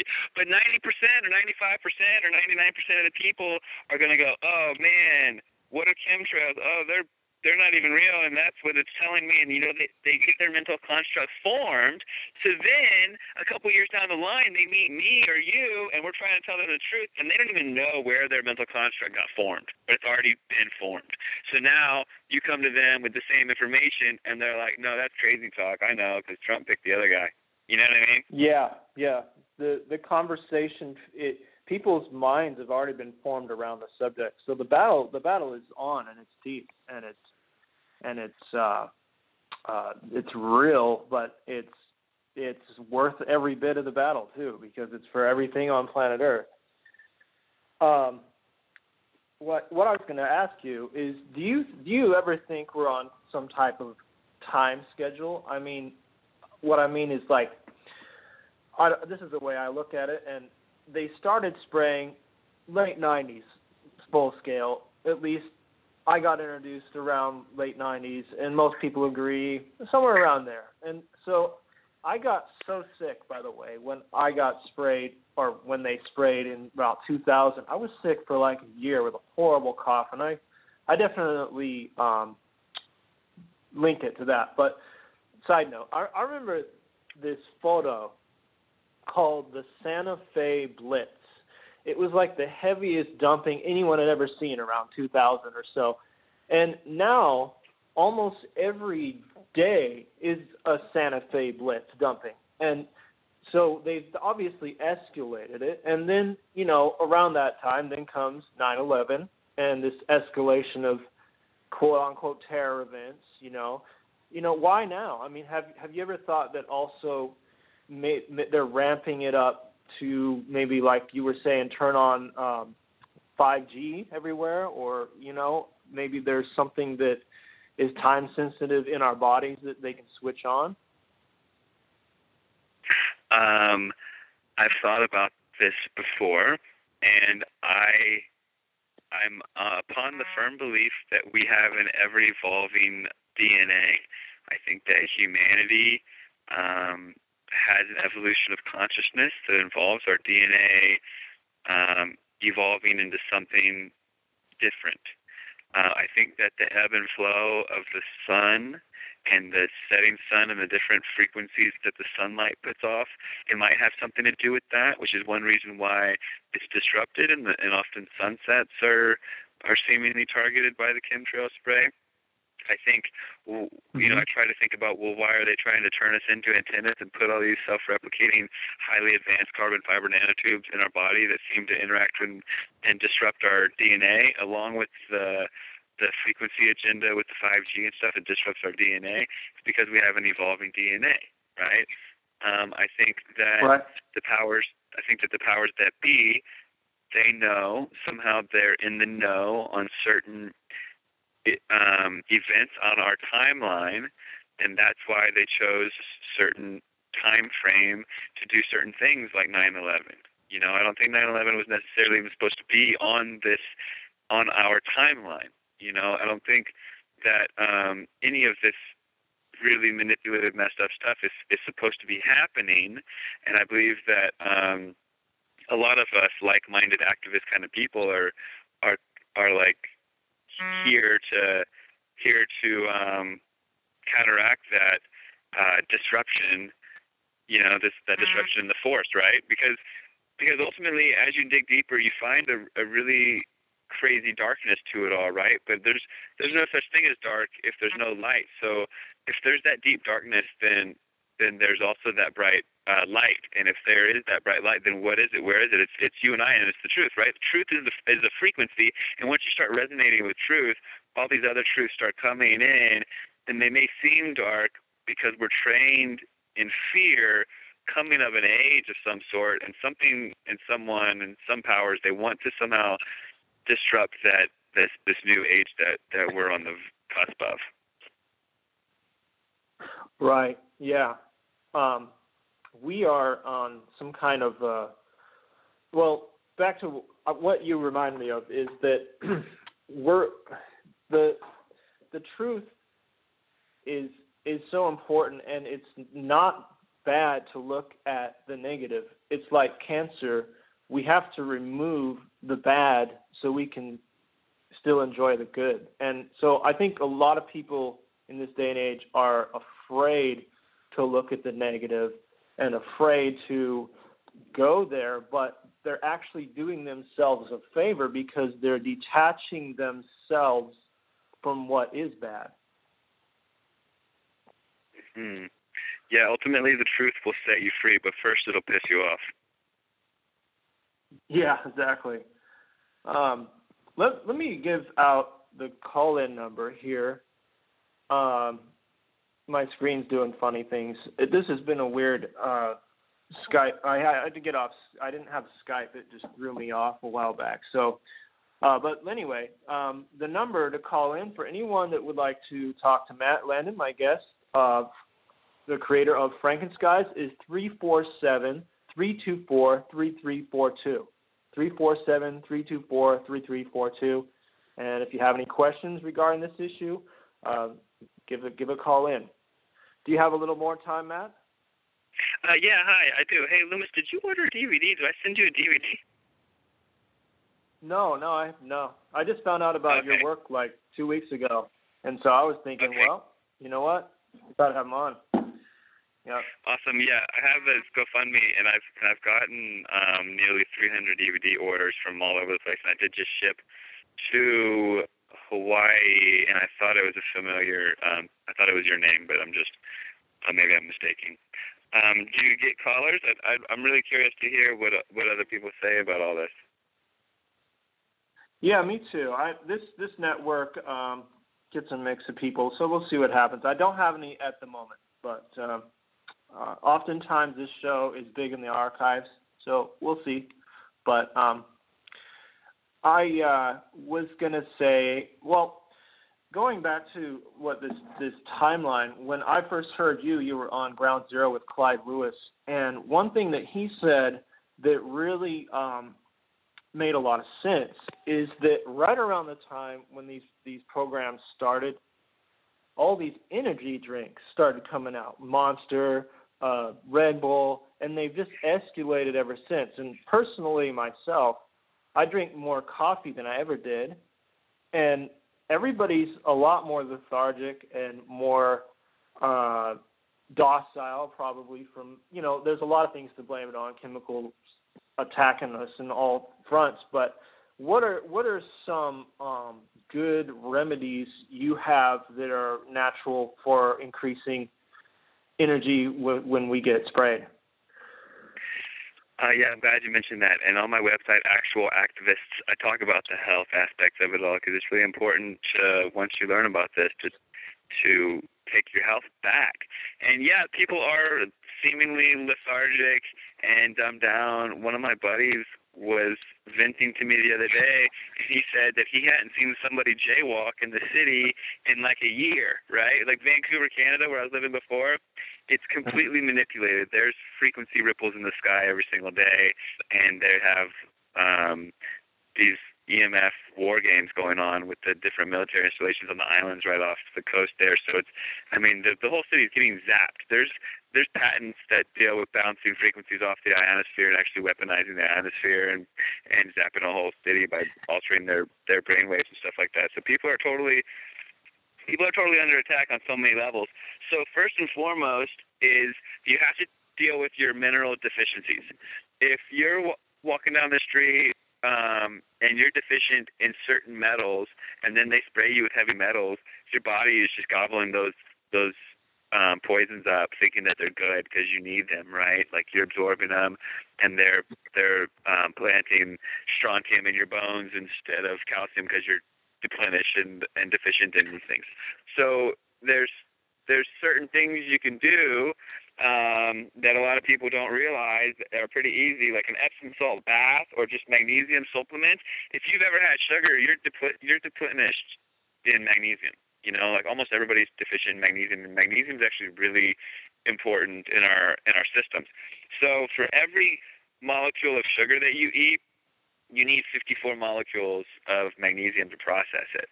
So it's like if you're and, and there's very uh, few places where we get magnesium from, and everybody's taking in sugar one way or another, you know. So that's one thing that's like first and foremost, get that magnesium in you, get those levels up. Then also there's these these metals that that like we don't get anymore, right? They used to be in the soil, mm-hmm. used to be in the plants, and they're called noble noble elements it's like gold, silver, iridium, palladium, and stuff like that. You can find it online um, through this. It's, I think it was called the milk of the gods. The Egyptians used to intake it, and it's just this mineral. Um, some of it's salt based. Um, you drop it in your water, and it's it's tasteless. And it's called Ormus, H O R M U S um, if you get a hold of that and and start you know giving a little bit of boost of your metals, you're not going to be so de- deprived of metals that you're absorbing all these chemtrails are spraying on you, right? Addi- additionally, what? there's these superfoods like moringa. You know, you should introduce at least one superfood in your diet. Diet, and then also people don't know about the simplicity of a lot of these things. Like Dr. Sebi, S-C-B-I, he was curing AIDS and cancer and all these things just by alkalinizing, just by taking only, just by eating only highly alkaline herbs. So there's acidity and there's alkalinity and there's pH levels. So you can test the pH of water, test the pH of um, soil, and you can take the pH of your body. And your body's supposed to be running at a pH of like 7.4, something like that, 7 point something. Uh, I think it's 7.4. And If it's Yeah. acidic, then cancer can breed, and fungus and bacteria and yeast and all these things. And your body gets acidic by you know eating the wrong thing. You know by by um, drinking too much coffee or pepperoni pizza or, or peanut butter or whatever. Right? You got to balance it out with highly alkaline things. Um, uh, there's superfoods. Um, what's the one? Um, oh, it's watercress. Watercress is super incredibly alkaline. It's like one of the super ones. But Oh yeah, we grow that here in Hawaii. Yes. Yeah. Oh, awesome! Yeah, watercress is no joke. So then there's other things, just like a, a little dab of baking soda that'll alkaline alkalinize your body. But if you start considering um, the environment and the toxicity of your body, then you can really take your health into your own hands. Additionally, fluoride. Fluoride, you got fluoride in a lot of your toothpaste. You know, it's labeled, it's right there. You got fluoride in a lot of your water, right? You got fluoride in a lot of the beverages Right. you get at the store. You got you got fluoride even in inorganic uh, fertilizers that go um, for citrus. A lot of citrus that's not organic has really high levels of fluoride in it from the fertilizers, right? You got fluoride in a lot of wine. Um, you got fluoride in like so many beverages at the grocery store because they come from fluoridated areas. Like you're getting a kombucha from LA, guess what? Fluoride. You're getting a yerba mate from Chico, California, fluoride.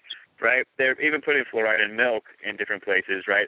So your fluoride levels are directly correlated with how many um, of these toxins are going to go right into your brain.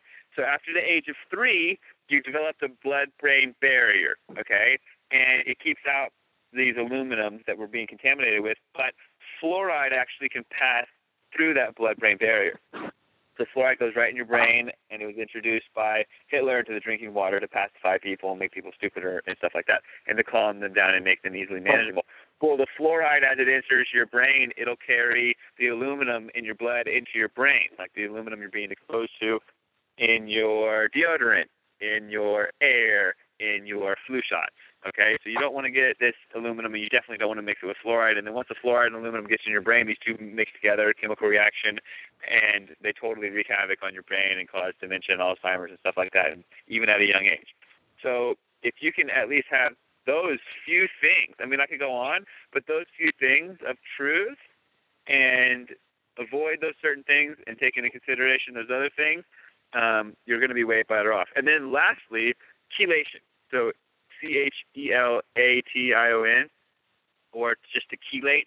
Um, C H E L A T E. Chelate. When Yes. you yeah, when you chelate, you can remove heavy metals from your body. People um, have done it with um, cilantro. People do it with uh, spirulina, chlorella. There's there's a, there's various other um, methods to chelating, which is pulling these um, heavy metals out of your body, and and um, people use zeolite clay and um, diatomaceous earth, even food grade. There's there's a lot of different stuff that can help remove these heavy metals, and then you're you're less likely to become um, sick or even uh, an AI robot. yes, and then again, I always recommend the wine rinse to anybody. I've um, the man I was talking to you about, Matt, gave me a lot of insider knowledge. That was one of his biggest solutions. Um, I've gone over on this program before about it, but that helps. Epsom salt baths. I've also heard with lemons, squeezing um, about six lemons within there, and that can help too. And the oil pulling. These are all important things that I feel that we must do not like a little bit, but almost every day in order to keep up with the amount that's been sprayed on us and that's in our bodies for how, who knows how many years. I agree for sure. I've even um, been drawn to going to the sauna a lot, and and after realizing that I was getting sprayed almost every day and going to the sauna and chugging water and getting all the stuff out of me, I think even doing that is important. Just kind of get in the rhythm of of flushing things out, and also just awareness, just knowing that you know, like self awareness really is something. You know, you can even put up a a little ball of white light around you or something like that. But I do believe that just knowing that it's happening, it somehow awareness cr- creates uh, a level of immunity.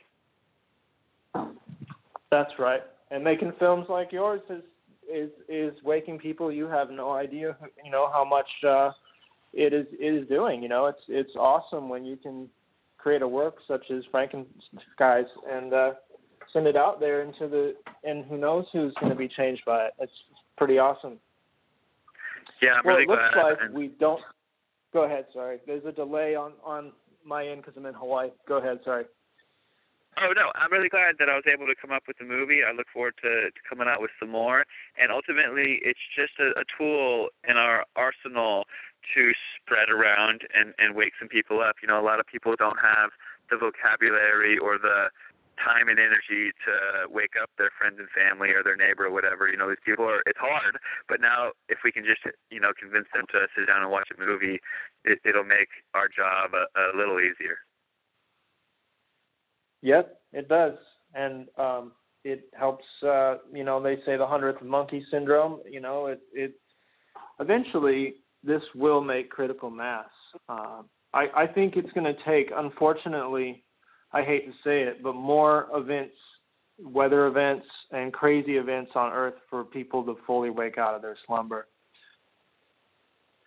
Just the way Yeah. that uh, things that people have become docile, and not to mention from all these chemi- chemical cocktails being thrown at people. But I hope that um, what you know you do and we do, and a lot of people that make a difference out there. And like you say, truth is a frequency.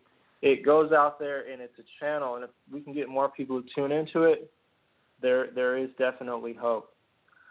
Looks like we are getting close to being out of time.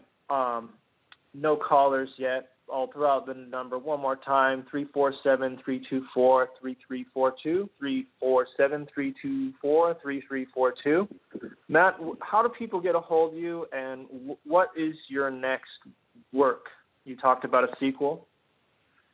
Uh, yeah, the sequel, um, working title, Frankenskies 2. That won't be the name, I don't think, but um, it's going to get deep into the biological aspects of it, the synthetic biology, the frequency manipulation, the 5G, the one millimeter waves that we're dealing with, and how it interacts with our frequency, our heart, and our brains, and all that.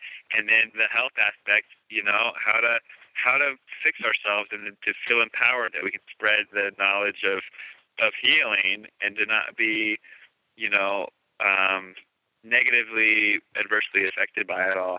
And um, I encourage anybody um, who wants to help um, get me around on different radio shows or has any ideas of who to interview for the film or even wants to send some crazy chemtrail footage to me or anything like that to reach out to me at frankenskies at gmail.com.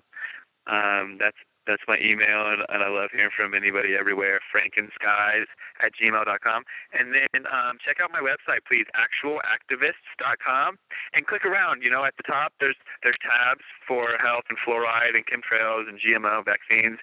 Um, and there's there's information there. You know, a lot of people don't know that it's that it's all connected, and that we're all under attack. You know, it doesn't matter if you're tall, fat, skinny, white, black. We're all under attack. We're all humans, just trying to, you know, get through this together.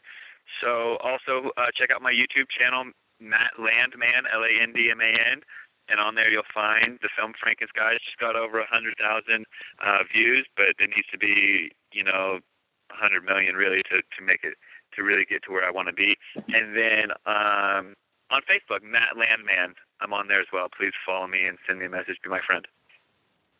Well, thank you, Matt. Thank you for your work. Thank you for coming on Chant It Down Radio. Really appreciate everything you're you're doing and to spread awareness on this what I consider maybe the most critical issue on the planet because it has so many problems that it creates that we have to. So thank you so much for giving the truth and the great work. You're welcome. And just as a as a leaving note, I want people to to fully comprehend that, um, for instance, the media is telling the public and astronomers that that astronomers are upset because they're going to be losing their night sky. Okay, and this is like news that's in the major publication that we're going to be losing our night sky. That's their way of slowly telling us that we're going to lose our sky, that the whole sky is going to be completely taken over, and this affects everyone. So, you know, if you've got kids or if you know any kids or if you breathe air or enjoy sunlight or anything like that, you know, it's it's important for you to to at least spread the word on this one. Yep, I think most of us breathe air, except maybe the actual elite powers that shouldn't be out there. I don't know what they breathe, but I think most of us would like to breathe some good air. yeah, our, our skies have changed. Um, just a little note. I I've noticed that it used to be a dark blue, now it's a lighter blue, and this is a direct assault on nature and natural law and everything that that humans stand for to live on planet Earth. So such a, a critical issue, crucial. And so we again, thanks for coming on Chant Down Radio, Matt. I'll have to have you come on again, and and um, you know, if you have any information to bring to the forefront, please get a hold of us. Thank you so much for having me, and I look forward to next time. All right. Thanks, Matt. Thank you. Have a Bye. good one. Bye. Bye bye. And that was Matt Landman. Matt Landman is the creator of Franken Skies. Thank you for tuning into Chant It Down Radio um, and being very um, attentive to all the detail. Uh, please support the show. Go to chantitdownradio.com. Uh, this is a grassroots effort to create uh, a better life for us all. So chant it down, everyone. Till next time, uh, keep chanting it down, and uh, you can get a hold of me if you like it. People beyond this at gmail.com.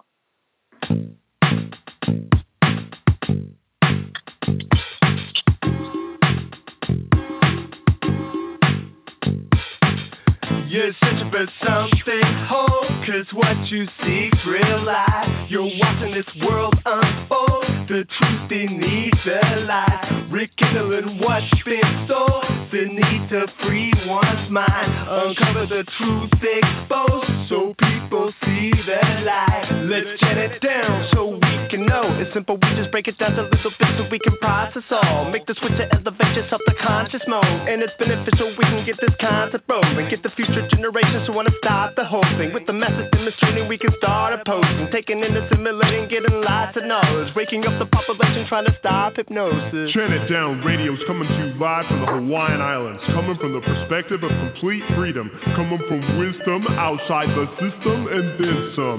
This is the mouthpiece of the natural earth forgotten. At this point in time, humanity's been kept from the truth, so Down Radio offers the coordinates to a path out.